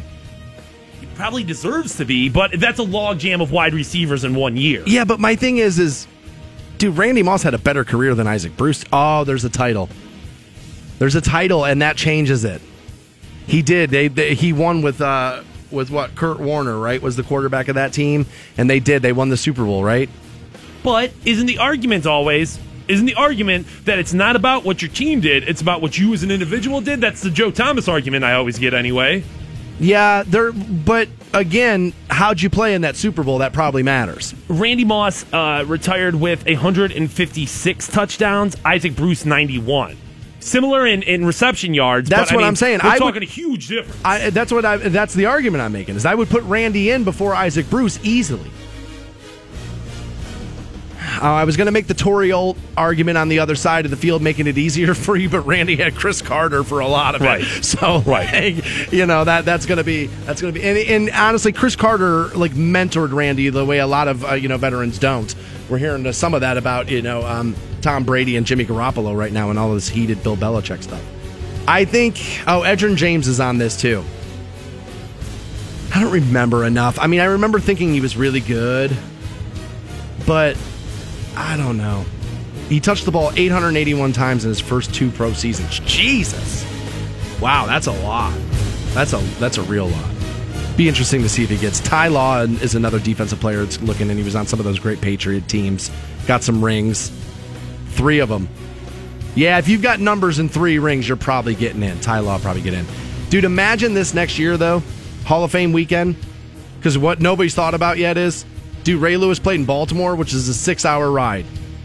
Oh yeah, this oh. is always heavily attended. I'm not going to make the argument the Hall of Fame weekend is never you know heavily attended. I think you have the chance to break some numbers next year with Ray Lewis. A lot of purple Yeah. in the uh, in the Hall of Fame city Absolutely. next or this summer. I think dude, those fans are going to travel well because it's really, really close. We're uh, hooking you up with a thousand dollars every hour on the program. Your next shot is right now. 069.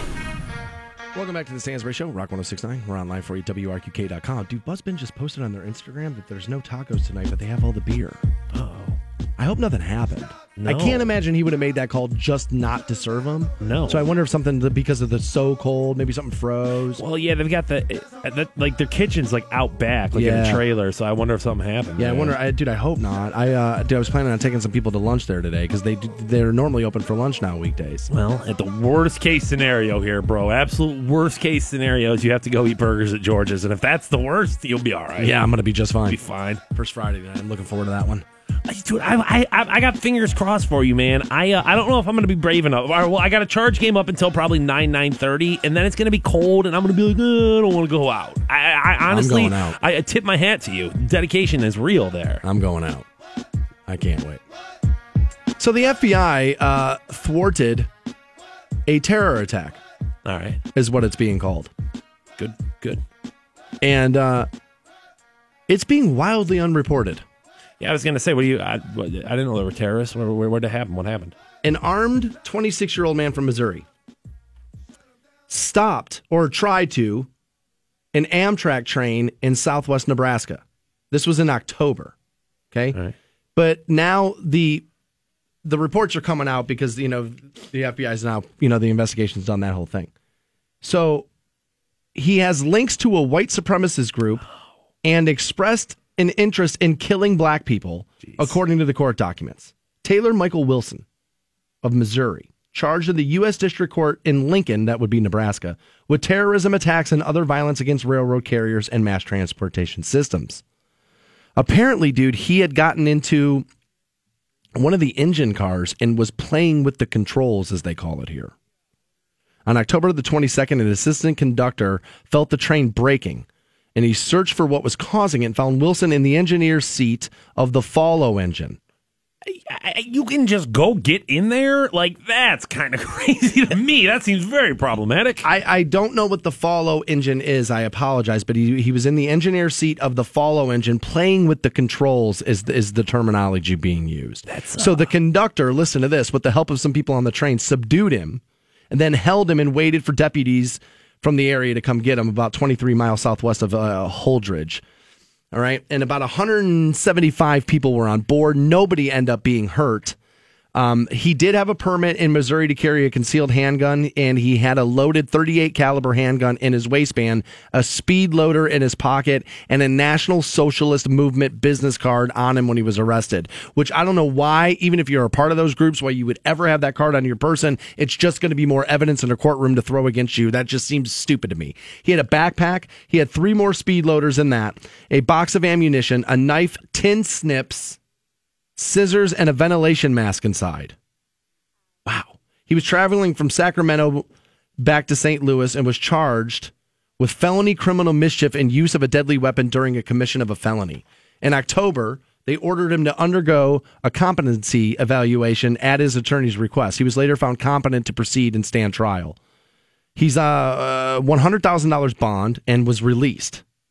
Two days later, according to the federal case, FBI agents searched his home in Missouri, found a hidden compartment with a handmade shield, a tactical vest, 11 AR 15 rifle ammunition magazines with approximately around 190 rounds of ammunition, one drum style ammunition magazine for a rifle, firearms tactical accessories, meaning lights and that kind of thing, 100 rounds of 9mm ammunition, approximately 840 rounds of some rifle rounds white supremacy documents and paperwork, several additional handgun and rifle magazines, gunpowder, ammunition reloading supplies, and pressure plate. Now, I'm the guy who hates, hates, hates, hates when we play the race card when we shouldn't. I hate that because I think it causes more problems than it will ever help. But guys, had this been a Muslim on a train, you wouldn't be hearing about it now. This Oh, no. would, I mean, dude, Oh, this no. would have been the this would have been topic A. for uh, weeks. You know what I'm saying? This would have Right. been this would have been a huge story. And That's like, really weird. I mean, and rightfully so. There, I mean, like this is obviously like a very undisturbed or disturbed man who who who, who could have caused great chaos in the country. Thank God that nothing happened. And maybe that is where this is happening here. Is that we're not hearing as much about it, or this story just now is breaking in the sense of maybe because there's not a dead body. You know what I mean? Like, All right. Yeah, violence, dude. If it bleeds, it leads. There, there is truth. They found 15 firearms, including a fully automatic rifle, ammunition and firearm magazines, and a tactical body armor, and with its carrier, and also some cer- uh, some ceramic ballistic plates. I'm guessing that's what goes into the armor itself. Then, right? yeah, I'm I- guessing that's what that is. You bring up the point of like, yeah, dude. I mean, a Muslim dude rents a truck, a U-Haul, and all of a sudden it's like, I don't know. It's kind Dude, of a, kind of a story. You catch a Muslim with that much ammunition, and the world freaks out. I um, yeah, one hundred percent. I don't have a problem with stockpiling guns and ammunition. I really don't. I don't think that means that you're guilty of anything. But there is a little bit of like, geez, man, what did this guy have planned? It will. It, it can change your perception though, and I'll give you a personal example. So when I was owning that bar in Oregon, and again I lived in Southern Oregon, and dude, they're heavily armed, like heavily. That's like the Second Amendment, that whole thing, dude. That's dude, it's prideful out there, right? And there was a guy, it was a customer of mine, and a damn good one. His name was Dennis, right? And Dennis lived out in the middle of the woods where I lived but he had a phenomenal home. Like you get up in there and it's like a really nice house. Like he just built it out there. He like kind of kind of be alone. And he took my brother and I into like his basement.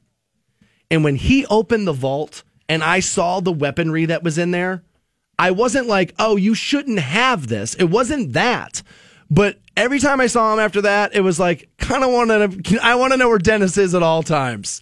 You know what I mean? Now, I don't know if that's fair or not, but it I, it just goes to show you that it will change your perception. Yeah, I mean it does. The amount Does it make you guilty? of um I mean, there gets to be a point. I don't know what that point is. It's like, well, you, if you can make the argument, well, I'm a gun collector, and it's like, well, are you really collecting these in the sense of like, are these like memorabilia to you, or is this like like a hoard of weapons? Is this like you preparing for something? I do get that. I don't think everybody that's got like 12 guns is all of a sudden like, no, that's too many guns, dude. You have as many guns as you want to, but you can't be surprised when people give you a little bit of a side eye there. Yeah, Like, I mean, like, it's because it's out of the ordinary. It's like if you collected clowns and there was 50 clowns in your garage, I'm gonna be like, well, that's weird. and, and, and and especially once you start, but I mean, none of these things are illegal. I mean, you start throwing in like tactical weapon or you know, like Well, vests and things like that. Fully automatic's not illegal. I thought fully automatic was. I don't know, but I but I I could I, I thought that that's where I thought that that's where we were drawing the line. An informant told the FBI that Wilson has expressed an interest in killing black people and others besides whites. They suspect Wilson was responsible for a road rage incident back in 2016 where a man pointed a gun at a black woman for no apparent reason while driving on the freeway. Where when you say that yes, he was specifically in the uh, hey, I'm in I'm in the not, shooting non-whites. Yes, if the, if if the, if we were on the flip side of this coin, we had a black person or a Muslim saying I'm in the business of killing whites. Yes, story number this, this country constantly goes to, well, why aren't we calling it terrorism? And I've always made the argument that terrorism is about your ideals, but that is a terroristic ideal. It's not like there is a difference, I suppose. Although I don't know. I mean, if you want to kill 150 people, you want to kill 150 people. I'm not sure it's. I've always maintained that hate crimes and stuff. I'm not wild about that. You start legislating the way people think. I, do you lose me at that point? But I, dude, I'm all right. If you want to call this terrorism, I'm totally fine with it. I, those 175 people on the plane would have been terrorized for sure. Uh, what am I supposed to do? Tell those people on the train they weren't terrorized? Of course. You know what I mean? We normally reserve that term for, you know, political or religious ideology, but this was ideology. This Yeah. was a political or and or religious, you know, ideology. at the very least, I think you can make the argument of it's of attempted terrorism or at least like planned terrorism. There, you can make the argument. Well, nobody died, nobody got shot. Is it truly, you know? But I mean, dude, Twitter would have been going off about this. You're right. It's not just like, hey, I'm terrorized by this or I'm scared of this. That's what we kind of have put it into. But I think this fits the actual bill of like politically motivated violence against citizens. At the very least, attempted here. Yeah, there there was another motivation just behind I'm going to go on a shooting spree. Right. There was a reason for it and that reason is that those people were different than you. So if you want to do that versus just I'm out to hurt people, I I'm all right with that. I mean, if this not I'm all right with you calling it that. And I'm not trying to go into like, well, you know, ifs, ands, and buts. And I'm not trying to go into like, oh, worst president ever. But if this were a Muslim dude that got stopped doing this, Trump would have never shut up about it. Like literally, two months later, would still be talking about. It. I wonder if he's tweeted about it. I about this incident. I do not think so. None that I, I'm aware of. This is the first, you know, I mean, like this is the first I'm hearing, I'm hearing of it, and this is months later. So I don't think he did. Plenty but- of sloppy Steve tweets. you loved that yesterday, Dude, right? so funny, You love that. For those people who don't know, Trump was tweeting about Steve Bannon because the you know this book come out. Was it? Michael Wolff wrote this book about the Trump White House and you know how disarray. Which, by the way, this book's been written about a ton of administrations. Welcome to it, and this is just the way it's going to be. And yeah, I would imagine that there's been a little bit more chaos this year than in some p- previous administrations. And this guy wrote this book, and Bannon's kind of quoted in it, and there's kind of this. And so Trump kind of snapped back at what some of the stuff Bannon had to say and called him sloppy Steve, which again we're going to get into presidential not presidential but it is hilarious and it's also it's really accurate like i always looked at steve bannon on tv like this is a guy that's like in serious meetings and stuff? Like you you don't know how to button your shirt. He um he's got that classic alcoholic look to him, right? He's unbuttoned, he's unshaved, he's all those things. But you know, I mean, I'd probably say the same thing about Stansbury and Fantone right now. difference is dude telling d jokes in the morning on a rock station versus you know trying to create policy for the whole entire country. I expect there to be a little bit more adult look in that. He is a little slovenly.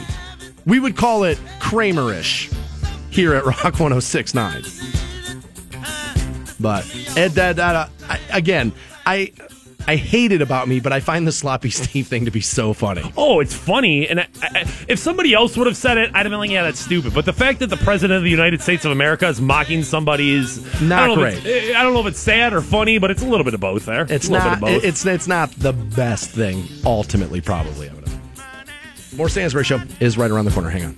Good morning. The Stansbury Show. Or the God of your choosing. Best morning ever! Kent's Rock Station. Rock 19. Welcome back to the Stansbury Show on Rock 1069. We have Canton Charge tickets. We'll get you hooked up with those momentarily. 1 800 243 7625, the number you'll need on those. That game is tonight, so you'll have Yeah. to come here to the radio station to pick up your tickets before 5 p.m. this afternoon. No, should be a good one at the Canton Civic Center tonight. You got dollar dogs going on. I know there's free throws after the game as well. Tickets start at just eight bucks. CantonCharge.com.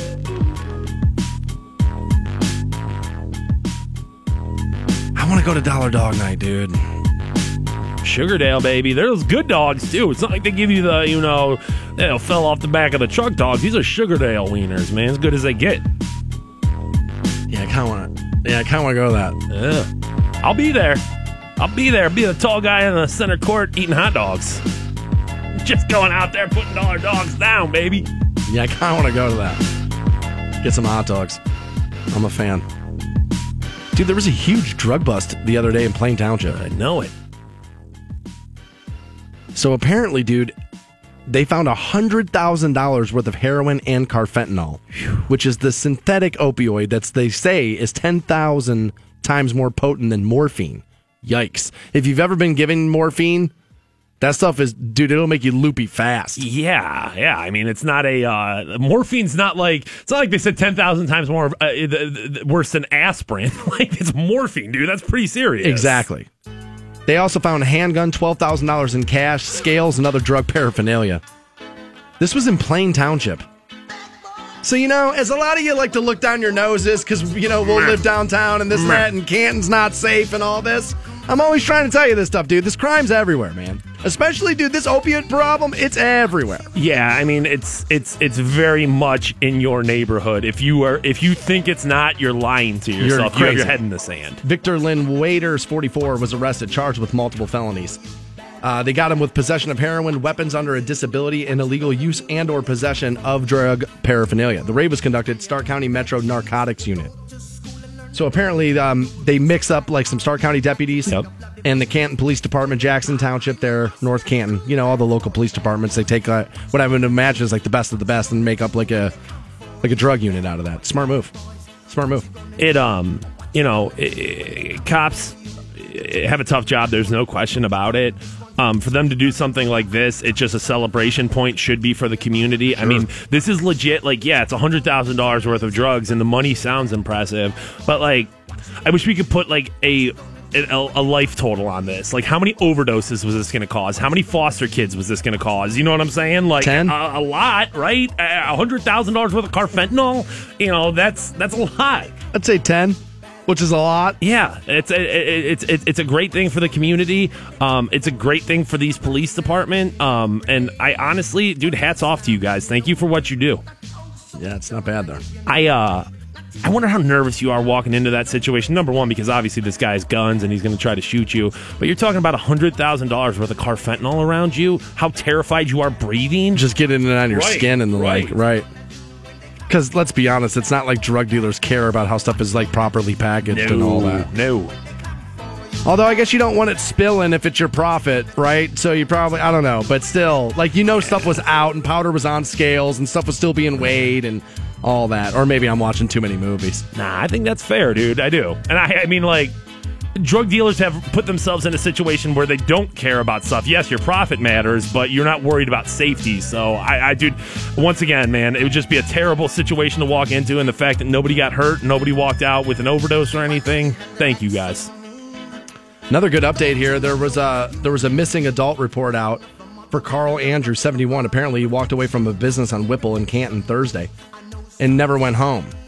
And uh, they say he was last seen wearing a red and gray hat. But now the update coming from Fox8.com is that that man has been found and returned home safe, which is pretty good, man. You got to worry about somebody 71 years old and he goes missing, especially with this kind of weather Yeah. and being cold. You, you know, you, your mind starts to go to the worst. No, this is the uh, this is the worst possible time to put in a missing p- persons report. Just because you're right, dude. Literally anybody out there right now, within like 30 minutes, you could be frozen to death. So no, it's uh, good. good. I just got this sent to me from a good buddy of ours down the hallway. Captain Tony here sent me this from the smokinggun.com. Listen to this. Prosecutors now are declining to pursue a criminal charge against a woman in Pennsylvania who was arrested for allegedly leaving her spouse, listen to this, Fantone, with puncture marks and scratch marks on his genitals following a 1:45 in the morning shower confrontation. All right. Abigail Geiger, 22, was charged with simple assault following a mid-September fight with her husband David inside their residence. David received puncture marks and scratch marks to his genitals when Abigail grabbed him in an effort to stop him from leaving the shower. She told cops that she had been she had uh, argued with her husband in the shower. David was treated at the local hospital for injury suffering uh, back in this incident of September. According to the court records, the district attorney's office withdrew the assault charge against Abigail on December 28th. No reason was given for dropping the misdemeanor rap. Now here's the thing: she's hot, like hot, and so like I could see that. Like maybe cops are like, oh, well, you know, whatever. I'll look the other way on this. I feel like this, like a cop got a date out of this. Maybe I um I hate to say I, that. I, I, I wonder where I wonder where the the shower fight happened here and why he why she insisted no you have to stay in the oh, shower. well, I, yeah, I'm surprised you want somebody in the shower with you. Normally, you got two people in there, and it's like, dude, stop hogging the hot water. Move out of the way. Let me get some steam. Right, but I wouldn't think that that would turn into like dong grabbing and ripping it off. But maybe maybe it was just hey, I'm cold. Let me get some of that hot water. But at that point, he's trying to leave the shower. Right, that's what I'm saying. Like, I, I would think she would be like, yeah, get out of here. I, That's, dude, that's I- weird. Dude, shower sex is not my thing. No, not in particular. It's it's more it's more trouble than it's worth. It, I don't have uh, the proper size like shower for it. When I had a stand up shower in my apartment, it was so much easier, and uh, that wasn't the worst. But dude, it's all slippery. Yeah. That's where I go to get clean. I'm not Right. trying to get dirty in there. It's one of those things that looks hot in movies, looks hot in porn too, and then in reality and application, it's like, dude, I'm not good at it. Just like recording sex. Like you think it's going to be hot until you watch it, and you're like, God, I look terrible. And then a lot of the same issue of like, okay, so now it's slippery. Now you're trying to have sex. Now you're outside of that that water, and it's like, dude, even though you're having sex, you're still like, man, I'm cold over here. You're trying to switch her around. She doesn't want to get out of there. So no, it's it's more headache than it's worth. I'm sex in the trying to think like, have I ever had water sex that went well? Mm, It's not like, and dude, and if, if it's introduced into your genitals, there, it's like it's not a good lubricant. Like all of a sudden things dry out, dude. I don't, I, I don't. I'm the hot tub sex, no. Shower sex, no. Beach sex, no. It's all bad. I remember I was in high school and I grew up in Aurora Shores. And for those of you that live over there, and you'll you'll know there's there's a lake in there, and there's actually not one but two beaches, and one of them was called Boaters Beach, and it was a oh, little bit more private. Boaters oh, Beach was more like in the neighborhood, and like you had to like live over there to like have the access to it. But it was a place where we would do pop up like high school parties all the time. And me and this girl Tina that I went to high school with.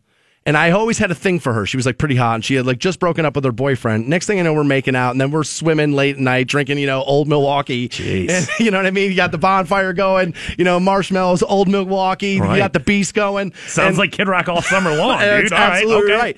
And so we're in the lake now and like we're like kind of making out and she was like, let's have sex. And I was like, yeah, absolutely. Yeah, let's, duh. let, let, I'm in high school, so yeah, I'm ready to go, right? And so like she like wraps her legs around me, but we were buoyant in the like the water and I couldn't make it work properly. Like I couldn't figure out and I wasn't I wasn't suave in the ways of lovemaking as of yet.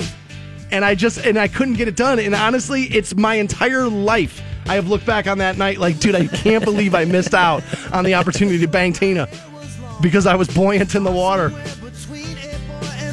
I needed to slim down even then, apparently. Just out there floating. All right, that's probably enough. We do have can charge tickets for you. Let's get you hooked up with those. Caller 17 right now, 1 800 243 7625 on those. And then uh, $1,000 up for grabs next. Hang on. The Stansbury Show. I have got to get in on this. Rock 1069 Show. Rock 1069. Welcome back to the Stansbury Show. We're on Rock 1069. Online for you, WRQK.com, and ready to hook you up with $1,000 here momentarily. Ooh. Right now, Fantone, it is minus one. Jeez. It's according to my iPhone. Yeah. Minus one. And like, I know you and I never want to be like, hey, how about the weather? But like, good God, is that cold. cold, man? There's a story coming out of suburban Chicago that has me livid. All right. Like, I'm pissed about this. Stan's very upset. I read it this morning and I was like, that's not right. And then I've been sitting with it now for hours and it's got me like really annoyed. Okay. And a Chicago resident is being ordered by the local government to give up his slumber parties. Now, Right. I mm-hmm. give you that sounds creepy. I don't know what it is. I give you about? right that terminology, and I'm like, well, what are you doing? Right? Yeah, something pervy, dude. If you're an adult having slumber parties, that sounds like pervert stuff. But Greg Schiller of Elgin, which again is going to be a you know suburban Chicago there, said he had started to let a group of homeless people sleep in his unfinished basement last month because it's been brutally cold there, right? Okay. He was giving them food, gave them warm beverages, and a cot to sleep on while watching movies. He says, I would also stay up with them and I would give them coffee and stuff and I would feed them, he said. And I adding that I would not permit drugs and or alcohol were not allowed to be consumed in my house. So we are legit talking about doing the Lord's work here. Like Right. this is taking in taking in the, the the you know the the homeless and giving them a better night. Okay. So last winter, he was offering up his garage to homeless people, but was told he could no longer do that after EMTs were called to help a man with a heart condition. That's when he had the idea to move them into his basement. So he then he says complete with all the activities needed to be considered a slumber party. I mean, he was just having he, he was just having people over to spend the night. I don't right? like I don't like it. But officials are now saying that the sleeping regulations for basements and Schiller's basement does not meet those requirements. They, they have requirements for people sleeping in the basement, and his basement doesn't meet that requirement. So, before going any further into the factual information of the story, so his basement is more unfit than under the park bench at the Navy Pier. Y- yes, I don't care what basement it is. Yes, I'd rather I'd rather it's be walls inside than and out. a ceiling. Right. So you stop the wind ripping through your body at least. Now, I understand the thought of like, well, there's got to be some sort of uh, bare minimum of what a bedroom could be for a child. Like, you just can't throw your kid down in the cellar and be like, you live with it, dude. You're inside, you're fine. Your kid required that you take care of them, where this is you just trying to help somebody out so they don't die in front of your apartment building. These are adults. House. These are adults. Right. Like, and I guess that's the thing is like, dude, I don't care as an adult if you want to go sleep in the attic, the basement, the back porch, the whatever. You got you right. You do what you got to do there. This isn't like it's not kids. They say, while we appreciate those who volunteer to provide additional resources in the community, Mr. Schiller's house does not comply with codes and regulations that guard against potential dangers such as carbon monoxide poisoning, inadequate light and ventilation, and insufficient exits in the event of a fire. Okay, that's all fine and good. Yeah, that all That's sounds all okay. fine and good. Yet, isn't that probably true of most of not let's not say most isn't that probably true of a lot of people's basements where a car game's going to happen tonight? And you don't care about that. And to me the this looks more to me like why are you cracking down on people being good? I this is what happens is that you'll see this now and people will use this as a reason not to help other people like this guy's just trying to be good. Like he's not trying to turn a buck. If Right. you're trying to turn a buck, then I'm like, all right, well, you got to make sure everything's right. But if you're just looking outside going, dude, that guy's going to freeze to death, get your ass in here, but doesn't want him in his living room, I'm all right with it. Even even if this guy was trying to make like a non-profit out of this, then I understand. Like you're trying to run a halfway house, you're trying to That's run a homeless business. shelter. Well, at the You- very least, well, no, it's you have you have to have an LLC, I believe, to run a nonprofit. So that's you're essentially a business at that point. Whether you're not a, a for-profit business, you're still a business. So that's a completely different thing. You and I would agree there. But I'm not allowed to look out the back door of my house and go, you know what, dude, I feel terrible for that guy. And you know what, maybe my wife doesn't want him on the couch. So you know what, in the basement, you you, you can go. I mean, even the concept of a you don't want him on the couch, I understand that. I mean, it sounds like, oh my gosh, homeless people are people too, and then most important word is homeless. So- but I, I get why you would be like, I don't know. Not only that, but the guy thought enough to bring him inside, Right. give him a cot to sleep on, blankets party. to use, gave them food, gave them something warm to drink. So he thought all about that because of his good-hearted nature, but he didn't think to himself. So like his basement's in that much. I mean, dude, this sounds to me like a guy if his if his basement was this dangerous wouldn't do it. I mean, like, yes, yes, one hundred percent. Like, it's not like this dude. It's not like this dude was giving them poison and like, ha ha, I'm going to, I'm going to. Like, no, this dude's doing this out of the kindness of his heart. Dude, they came to his house with a warrant Tuesday and went into his basement. I wonder how authorities knew about this. You know what I'm saying? Like, all right, so you know that there's something happened in the garage. I mean, last year with the EMTs, but how'd you know he was going back this year? doing it this That's a good year. Um, and, and, and I, I wonder, like, be because, like I said, I mean, like you've got to think there's plenty of basements throughout Stark County that maybe aren't finished, but like you know, if you're if you're if your 12 year old's like, Dad, I want to have a slumber party with my best friends, You're gonna, gonna be do it. Yeah, take your idiot friends down there in the basement. We'll set up, you know, we've got the couch down there and the old TVs down there, and it's like, well, I, I just I just don't know. uh, Are you enforcing those laws or rules anywhere else? No, of course not. They came in with a warrant, went into his basement. They said they found his ceiling height too low and windows too high. They shut me down and said I have 24 hours to return my basement to storage and take down whatever I have in here for these people. I have several cots with sleeping bags for everybody, or they'll condemn the house. They're gonna. They'll say they're gonna condemn the house. So they're they're making you take down the cots in 24 hours. Okay, you can say, hey, you can no longer have people sleeping down here, but who are they to tell you you can't have goddamn cots down there? That's that's absolutely ridiculous. How are they condemning the house too? It- Maybe this is a part of the story that we're missing here. Maybe that house really isn't a house; it's more of like a shack. You know what I'm saying? Maybe this is a dangerous situation that people are getting themselves into because I can't see just because the basement doesn't have like a drop ceiling on it doesn't mean that they're. go- All right, let me tell you why I think not. Because this is from NBCChicago.com, right. Is where I'm grabbing this. If it were, if there were a photo that would sell this, the photo would be attached to the article, If and it it's a not. shanty, right. right, right. I mean, wouldn't it be on the news to be like, "Well, look, and here's why," and Right. they they'd be drilling like the condition of the home to you. Yeah, if, the, if there was no windows and they were sleeping Right. like in like in, you know three inches of water, then right, they I would, would. think I would think there'd be a photo. And Elgin, if I have my facts right, is is a little bit nicer of an area of Chicago. I don't know that for sure, but I'm re- I've, I'm drawing from memory when the last time I was there. I mean, enough to have homeless people outside, you know. But I mean, that's not. I- Ex- but that's not exclusive to a lot of areas. Chicago is a pretty big area, you know. huge city there. So, you know, he noted that obviously the shelters in the area, uh, you know, are up to code and meet the requirements. But the problem is, dude, is that they turn people away all the time because of how many people need this. And I just don't get it. It's like the guy's not trying to turn a dime off of it. He's just legitimately trying to be a good dude.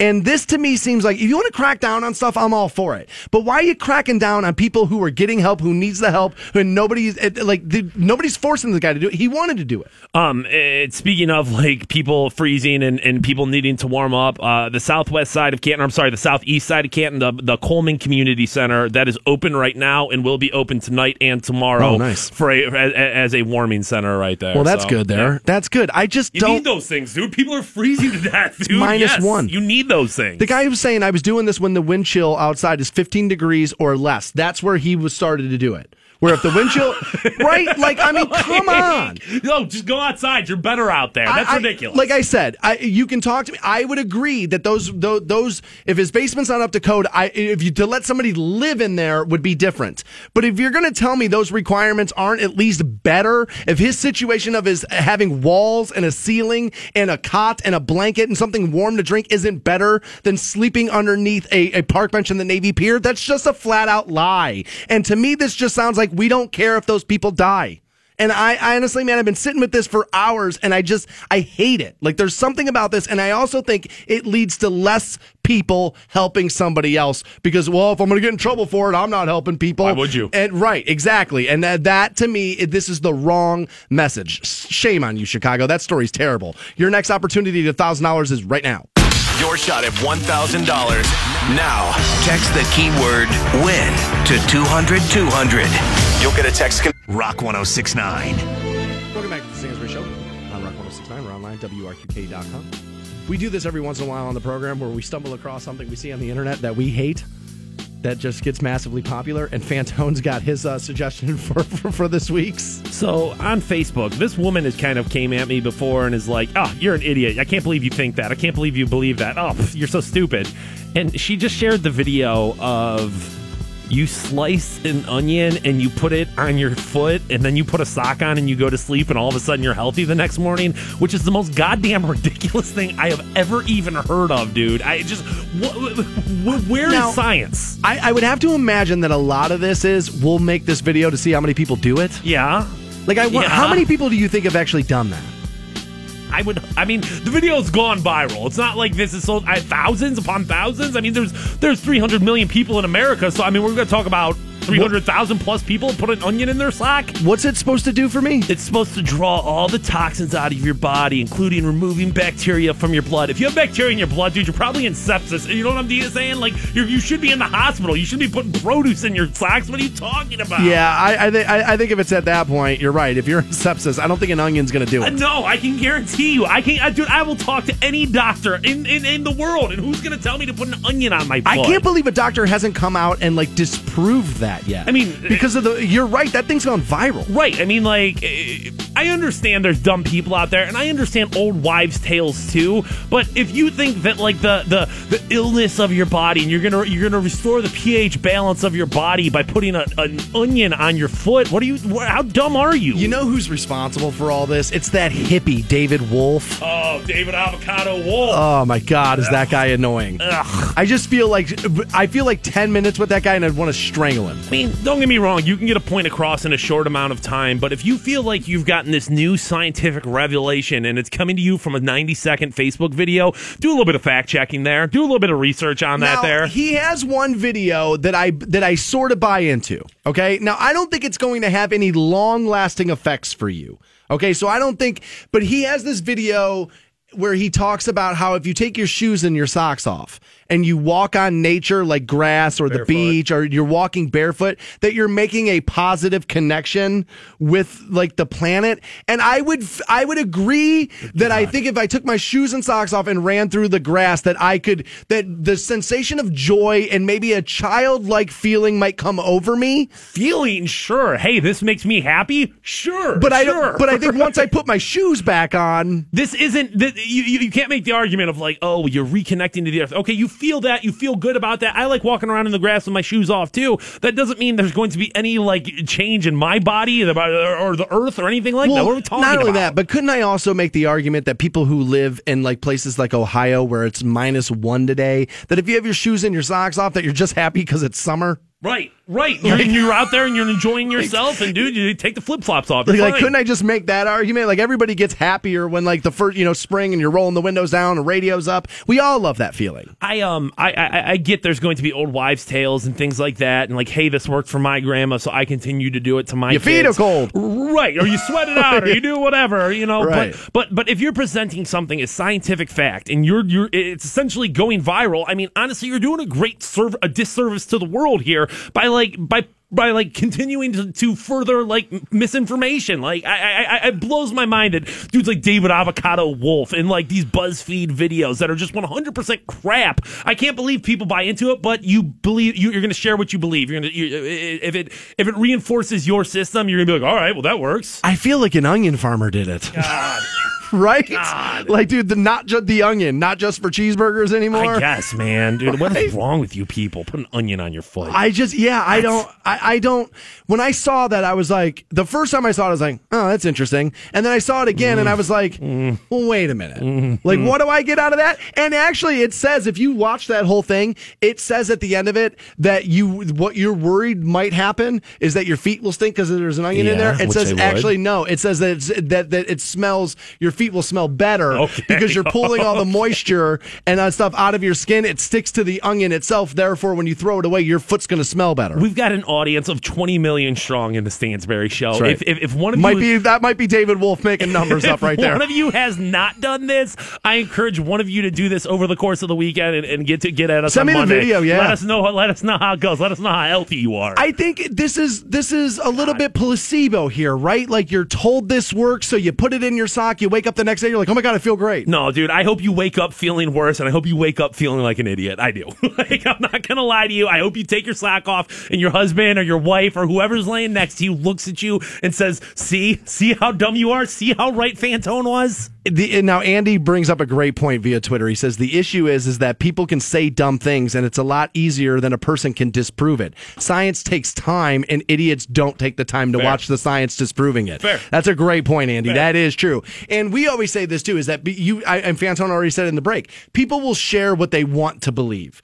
You know what I mean? So like if you if you want this to be true, you'll share it. Now, I know some people are going to be like, well, these crooked pharmaceutical companies and doctors overprescribing opioids, we got to look for a new way to heal ourselves. Fine, but onions aren't it, dude. I'm sorry. I'm, I'm, you, no, dude, vaccinate your kids, take your kid to the doctor, and don't put onions in your eat, socks. Eat the onion, dude. Eat more vegetables. That's going to make you healthy. Putting it on your foot will do nothing for you. Yeah, I don't get that one. Stupid people. Dude, stupid. And I'm telling you, and this woman has come at me before, and like I've met her before, and she's like, Fantone, you're Oh, just an idiot. Oh, you're just an idiot. You're just dumb. And I'm like, lady, you're sharing the goddamn onion video. Uh, I, all right, you want my suggestion for worst worst internet thing of the week? what is that? What do you got over there? Snakes no longer hiss.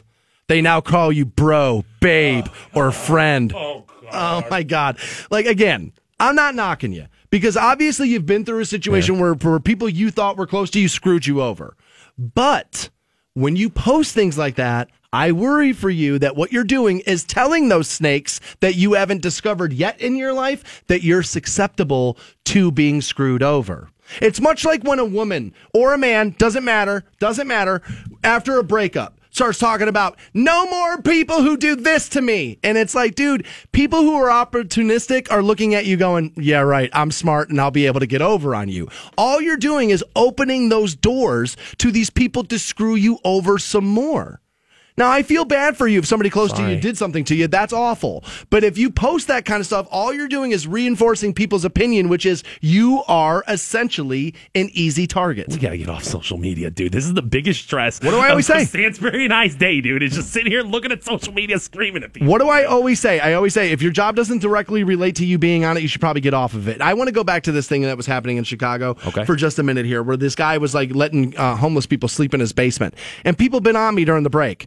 Well, you know, you, you know, you you, you got to be able to get out of there in case there's a fire. Fine. If you're turning it into a place that you're renting out and turning a profit, then it needs to live up to the code. Yes. But if it's 10 degrees outside, you look out your front door and you do the Christ-like thing, which is grab a couple of people and put them in your basement. I'm sorry, dude. I'm not looking for a way to shut you down. I'm looking for a way to pat you on the goddamn back because I feel like the world needs more of that. You can preach to me about the Bible all you want. This dude's out here doing it, getting it done. It's not what you say, it's what you do.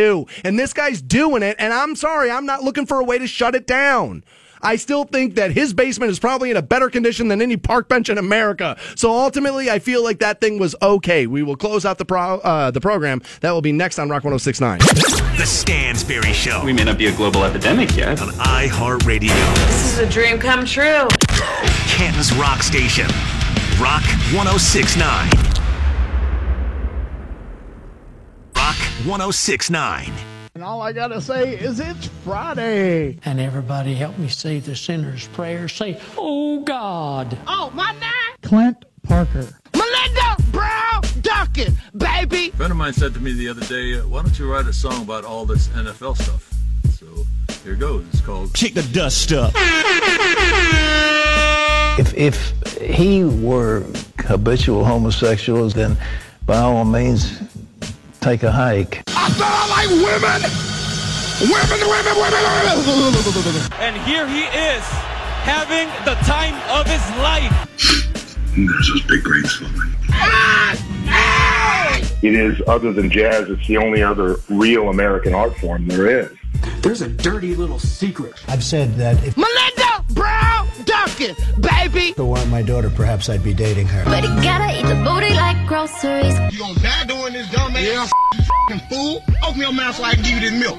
Open your f***ing mouth, man. I gotta do you like my two-year-old baby. The truth of the matter is, you were not a good baby. Well, you ain't seen nothing, my friend, until you have a flame coming out of your butthole and you need an asbestos diaper to be able to keep that flame from burning a hole in your pants. You ain't seen nothing yet. And I don't know nothing about it, but I learned quick, fast, and hurt. They call her Melinda Brown Duncan, baby. What? You told me to leave while I'm in my order while you're making out with that slut. Being in the industry with how much you take on your face. Bam! All upside his head. Just slap him. That can make you slap somebody. This is terrible. This is terrible. I'm 46 years old. You know, bring your kids ain't go anywhere. I had to take off my shoes to run. So kiss my black. Just out of curiosity, why do they boy? What What's the point of it? Why do you find joy in taking innocent people, finding a way to be mean to them? Not okay. Make fun of my nose. They call me ugly. They say I have no friends. And I would just reiterate that again. Our record's unacceptable, and we accept full responsibility for that. I want to say this: Hue Jackson will be back as our coach next year in 2018. Uh, that's the one thing I came here for, and I haven't delivered uh, that uh, to this organization or football team, and for that I apologize. But I promise you this: I'm gonna do everything in my power, you know, from this moment on, uh, to get this organization turned to winning. Uh, except for jumping in that lake. I like how he says from this moment on, like, what have you been doing for the last two years, a hole? Like, what have you been doing? What are you working on? What are you working on there? Oh man, it's gonna just be months of like which quarterback is it gonna be and the Right. drafting and this and that and I don't know. I stand firm to what I said with Munch earlier. I really do think with one of those top two picks, they need to get a, a stud tackle, and I know there's a couple of them available. So It's not a bad idea because you know Munch even said he doesn't think Joe Thomas is coming back. if you're if you are confident with the quarterback you're taking at one, you need to get in protection with the four. I still think, and this is what I felt Dorsey was going to do, is he was going to go get you either Kirk Cousins, Alex Smith, something like that. Although, Mm-hmm. dude, our buddy Dustin thinks that the that the Steelers jump in front of you and offer Cousins a bunch of money and get him away. Which honestly, that that may end up happening there because I think Ben's probably going to call it quits. But I think even if you do go get me a guy like that, I think you still take Darnold at number one, and you resolve yourself to the fact that he's not playing this year. If you take if you go get a serviceable quarterback, an Alex Smith or a Kirk Cousins, if you go do that, I would at that point say Browns. Then with the number one draft pick, you need to pick a non-miss. You need to pick another Myles Garrett. You need to pick an absolute stud. So maybe that's when you pick your number one as that as the best available player, and uh, that probably is going to be one of those offensive linemen. Try to get the quarterback at four. and then try to get the quarterback at core because one of those quarterbacks is going to be left. well, Baker four. Mayfield will be there at four for sure. Well, I mean, you know, you you you you've got you've got two teams in between what your first pick and your second two. So I think that the, the quarterback's still, you know, realistically going to be there at four. So like, I don't know. I feel like if you get that serviceable guy that's going to be a stopgap for two or three years, then Yeah, then, that- then it changes the entire uh, the, the, the entire draft. model. Not a not a bad plan there, but I wouldn't mind. Like, and Munch brought this up is that Cousins has got years left on uh, in that tank. But even still, I think then what you do is you still take Darnold and you get him nurtured along and you work because dude, people's knock on Sam Darnold is that his footwork isn't great yet. But he's got the cannon, he's got the arm, he knows where to put the ball, all that. But his footwork isn't great. So fine, you leave him on the bench for a year. I'm told Hue Jackson is a quarterback whisperer. Then whisper and turn Sam Darnold into a world beater while he's not playing. Do the Cleveland Browns take two quarterbacks? Is that even something to entertain? Wow. One in, one and four. You take two quarterbacks. You get the guy you really want. Then you're like, all right, here's here's the dude coming for your job. If you're DeShone Kizer right now and you're sitting dude. there thinking, I mean, you just know, right? Like there's a there's just a big old target on your back. There's probably a little bit of him that's like, you know what, dude? Go get Alex Smith. Go draft two quarterbacks. Cut me and let me go to another team. I'm sure there's some of that on him. I don't want to be. I don't want to be in Berea anymore.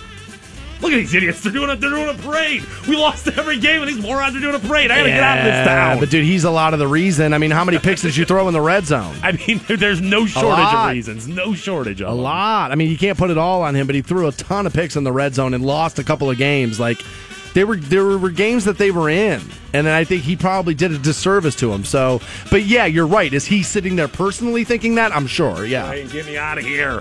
One and four, two quarterbacks in the top ten by the same team.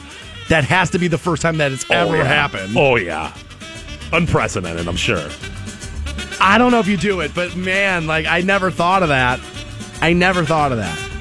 I just think you can get Baker if Baker Mayfield's the quarterback you want. I think you can get him down the draft in a much further pick away from one or four. I think Baker. I think, dude. Remember Johnny Manziel? He was going to go top five. Remember, and then he went twenty-two to us because everybody can talk about hype and you can talk about all this stuff, but when it comes right down to it, then people start to you know tear you apart. And I've been told that the that that the the analogy between Baker and Johnny is lazy and stupid. Mark Schwab was telling me this the other day. And I would agree that I think people are jumping too far into that that comparison. But there have been some Baker things I didn't love. The cops having to tackle him on campus or whatever, I didn't love. The grabbing of the junk thing, I'm fine with because I think that's men competing. And I think I could probably see Tom Brady doing that somewhere in his NFL career. Cop issue. A little bit of college kids being college kids. I know you're not an average college kid when you're a Division One NFL prospect, but like college kids being college kids. Sorry, I'm an idiot, dude. It was you know I'm drunk. You know, You're not wrong, but that's not the world. You know what I mean? Like, yes, ultimately, but that stuff does affect draft stock. And so my take is I think it still holds up that he will be there in a later pick. The NFL playoffs start this week, and instead of that, it's like, nope, what are they doing in the draft? Oh, God, the Browns are so bad, bro. So bad. Jay writes in and says he thinks Josh Allen out of Wyoming goes higher than Baker Mayfield, and I agree. I think what you're going to see with Josh Allen is somebody's going to Carson Wentz it. Somebody's going to be like, dude, this is another Carson Wentz where he plays at a small school, and they're going to talk about like he never beat anybody and this and that, but he's got skill. And I think because how how high and how hard Carson has popped so far for the Eagles, you're going to see a team take a huge swing on Josh Allen. I would agree, and I would admit Josh Allen looks appealing to me.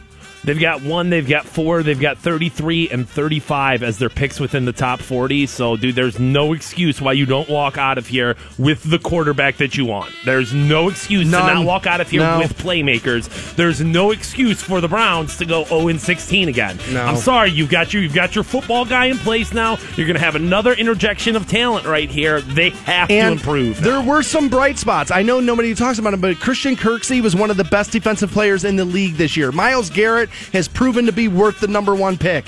So there's some stuff to build on here. Not a ton, but there's some stuff. Because everybody's telling me, oh, well, they're going to be younger next year than they were this year in certain positions. But I think, again, you will see John Dorsey during this offseason start to bolster this roster a little Patriot style, meaning they're going to go pick players that are already NFL worthy off of other teams where the rosters are too deep, and we're going to start to fill in holes that way. At least that's what I'm hoping on. Fantone will be at the Charge game later Yeah. this evening. It's Dollar Dog Night, Sugardale Dollar Oh, Dog yeah. Night at the uh, Canton Charge game. That will be at the Civic Center and also First Friday taking place downtown. And uh, dude, my good buddy Mike down at Buzzman's doing 90s hip hop night. So dude, that's where you'll be able to find me. Nice, dude. Looking forward to that. Stansbury just looking for to that. looking for Miss Bad Bitch 2017, the grind zone up in Buzzbin right now.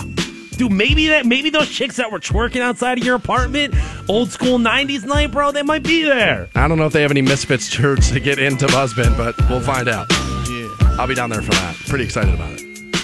Aside from that, we're done. Teresa will get you hooked up with $1,000. 1010, she'll give you the next keyword. You'll text it into 200 200 and get rich. And we'll talk to you again Monday morning, 6 a.m. on Rock 1069. Have a fantastic and safe weekend. See you. The Stansbury Show. Rock 1069.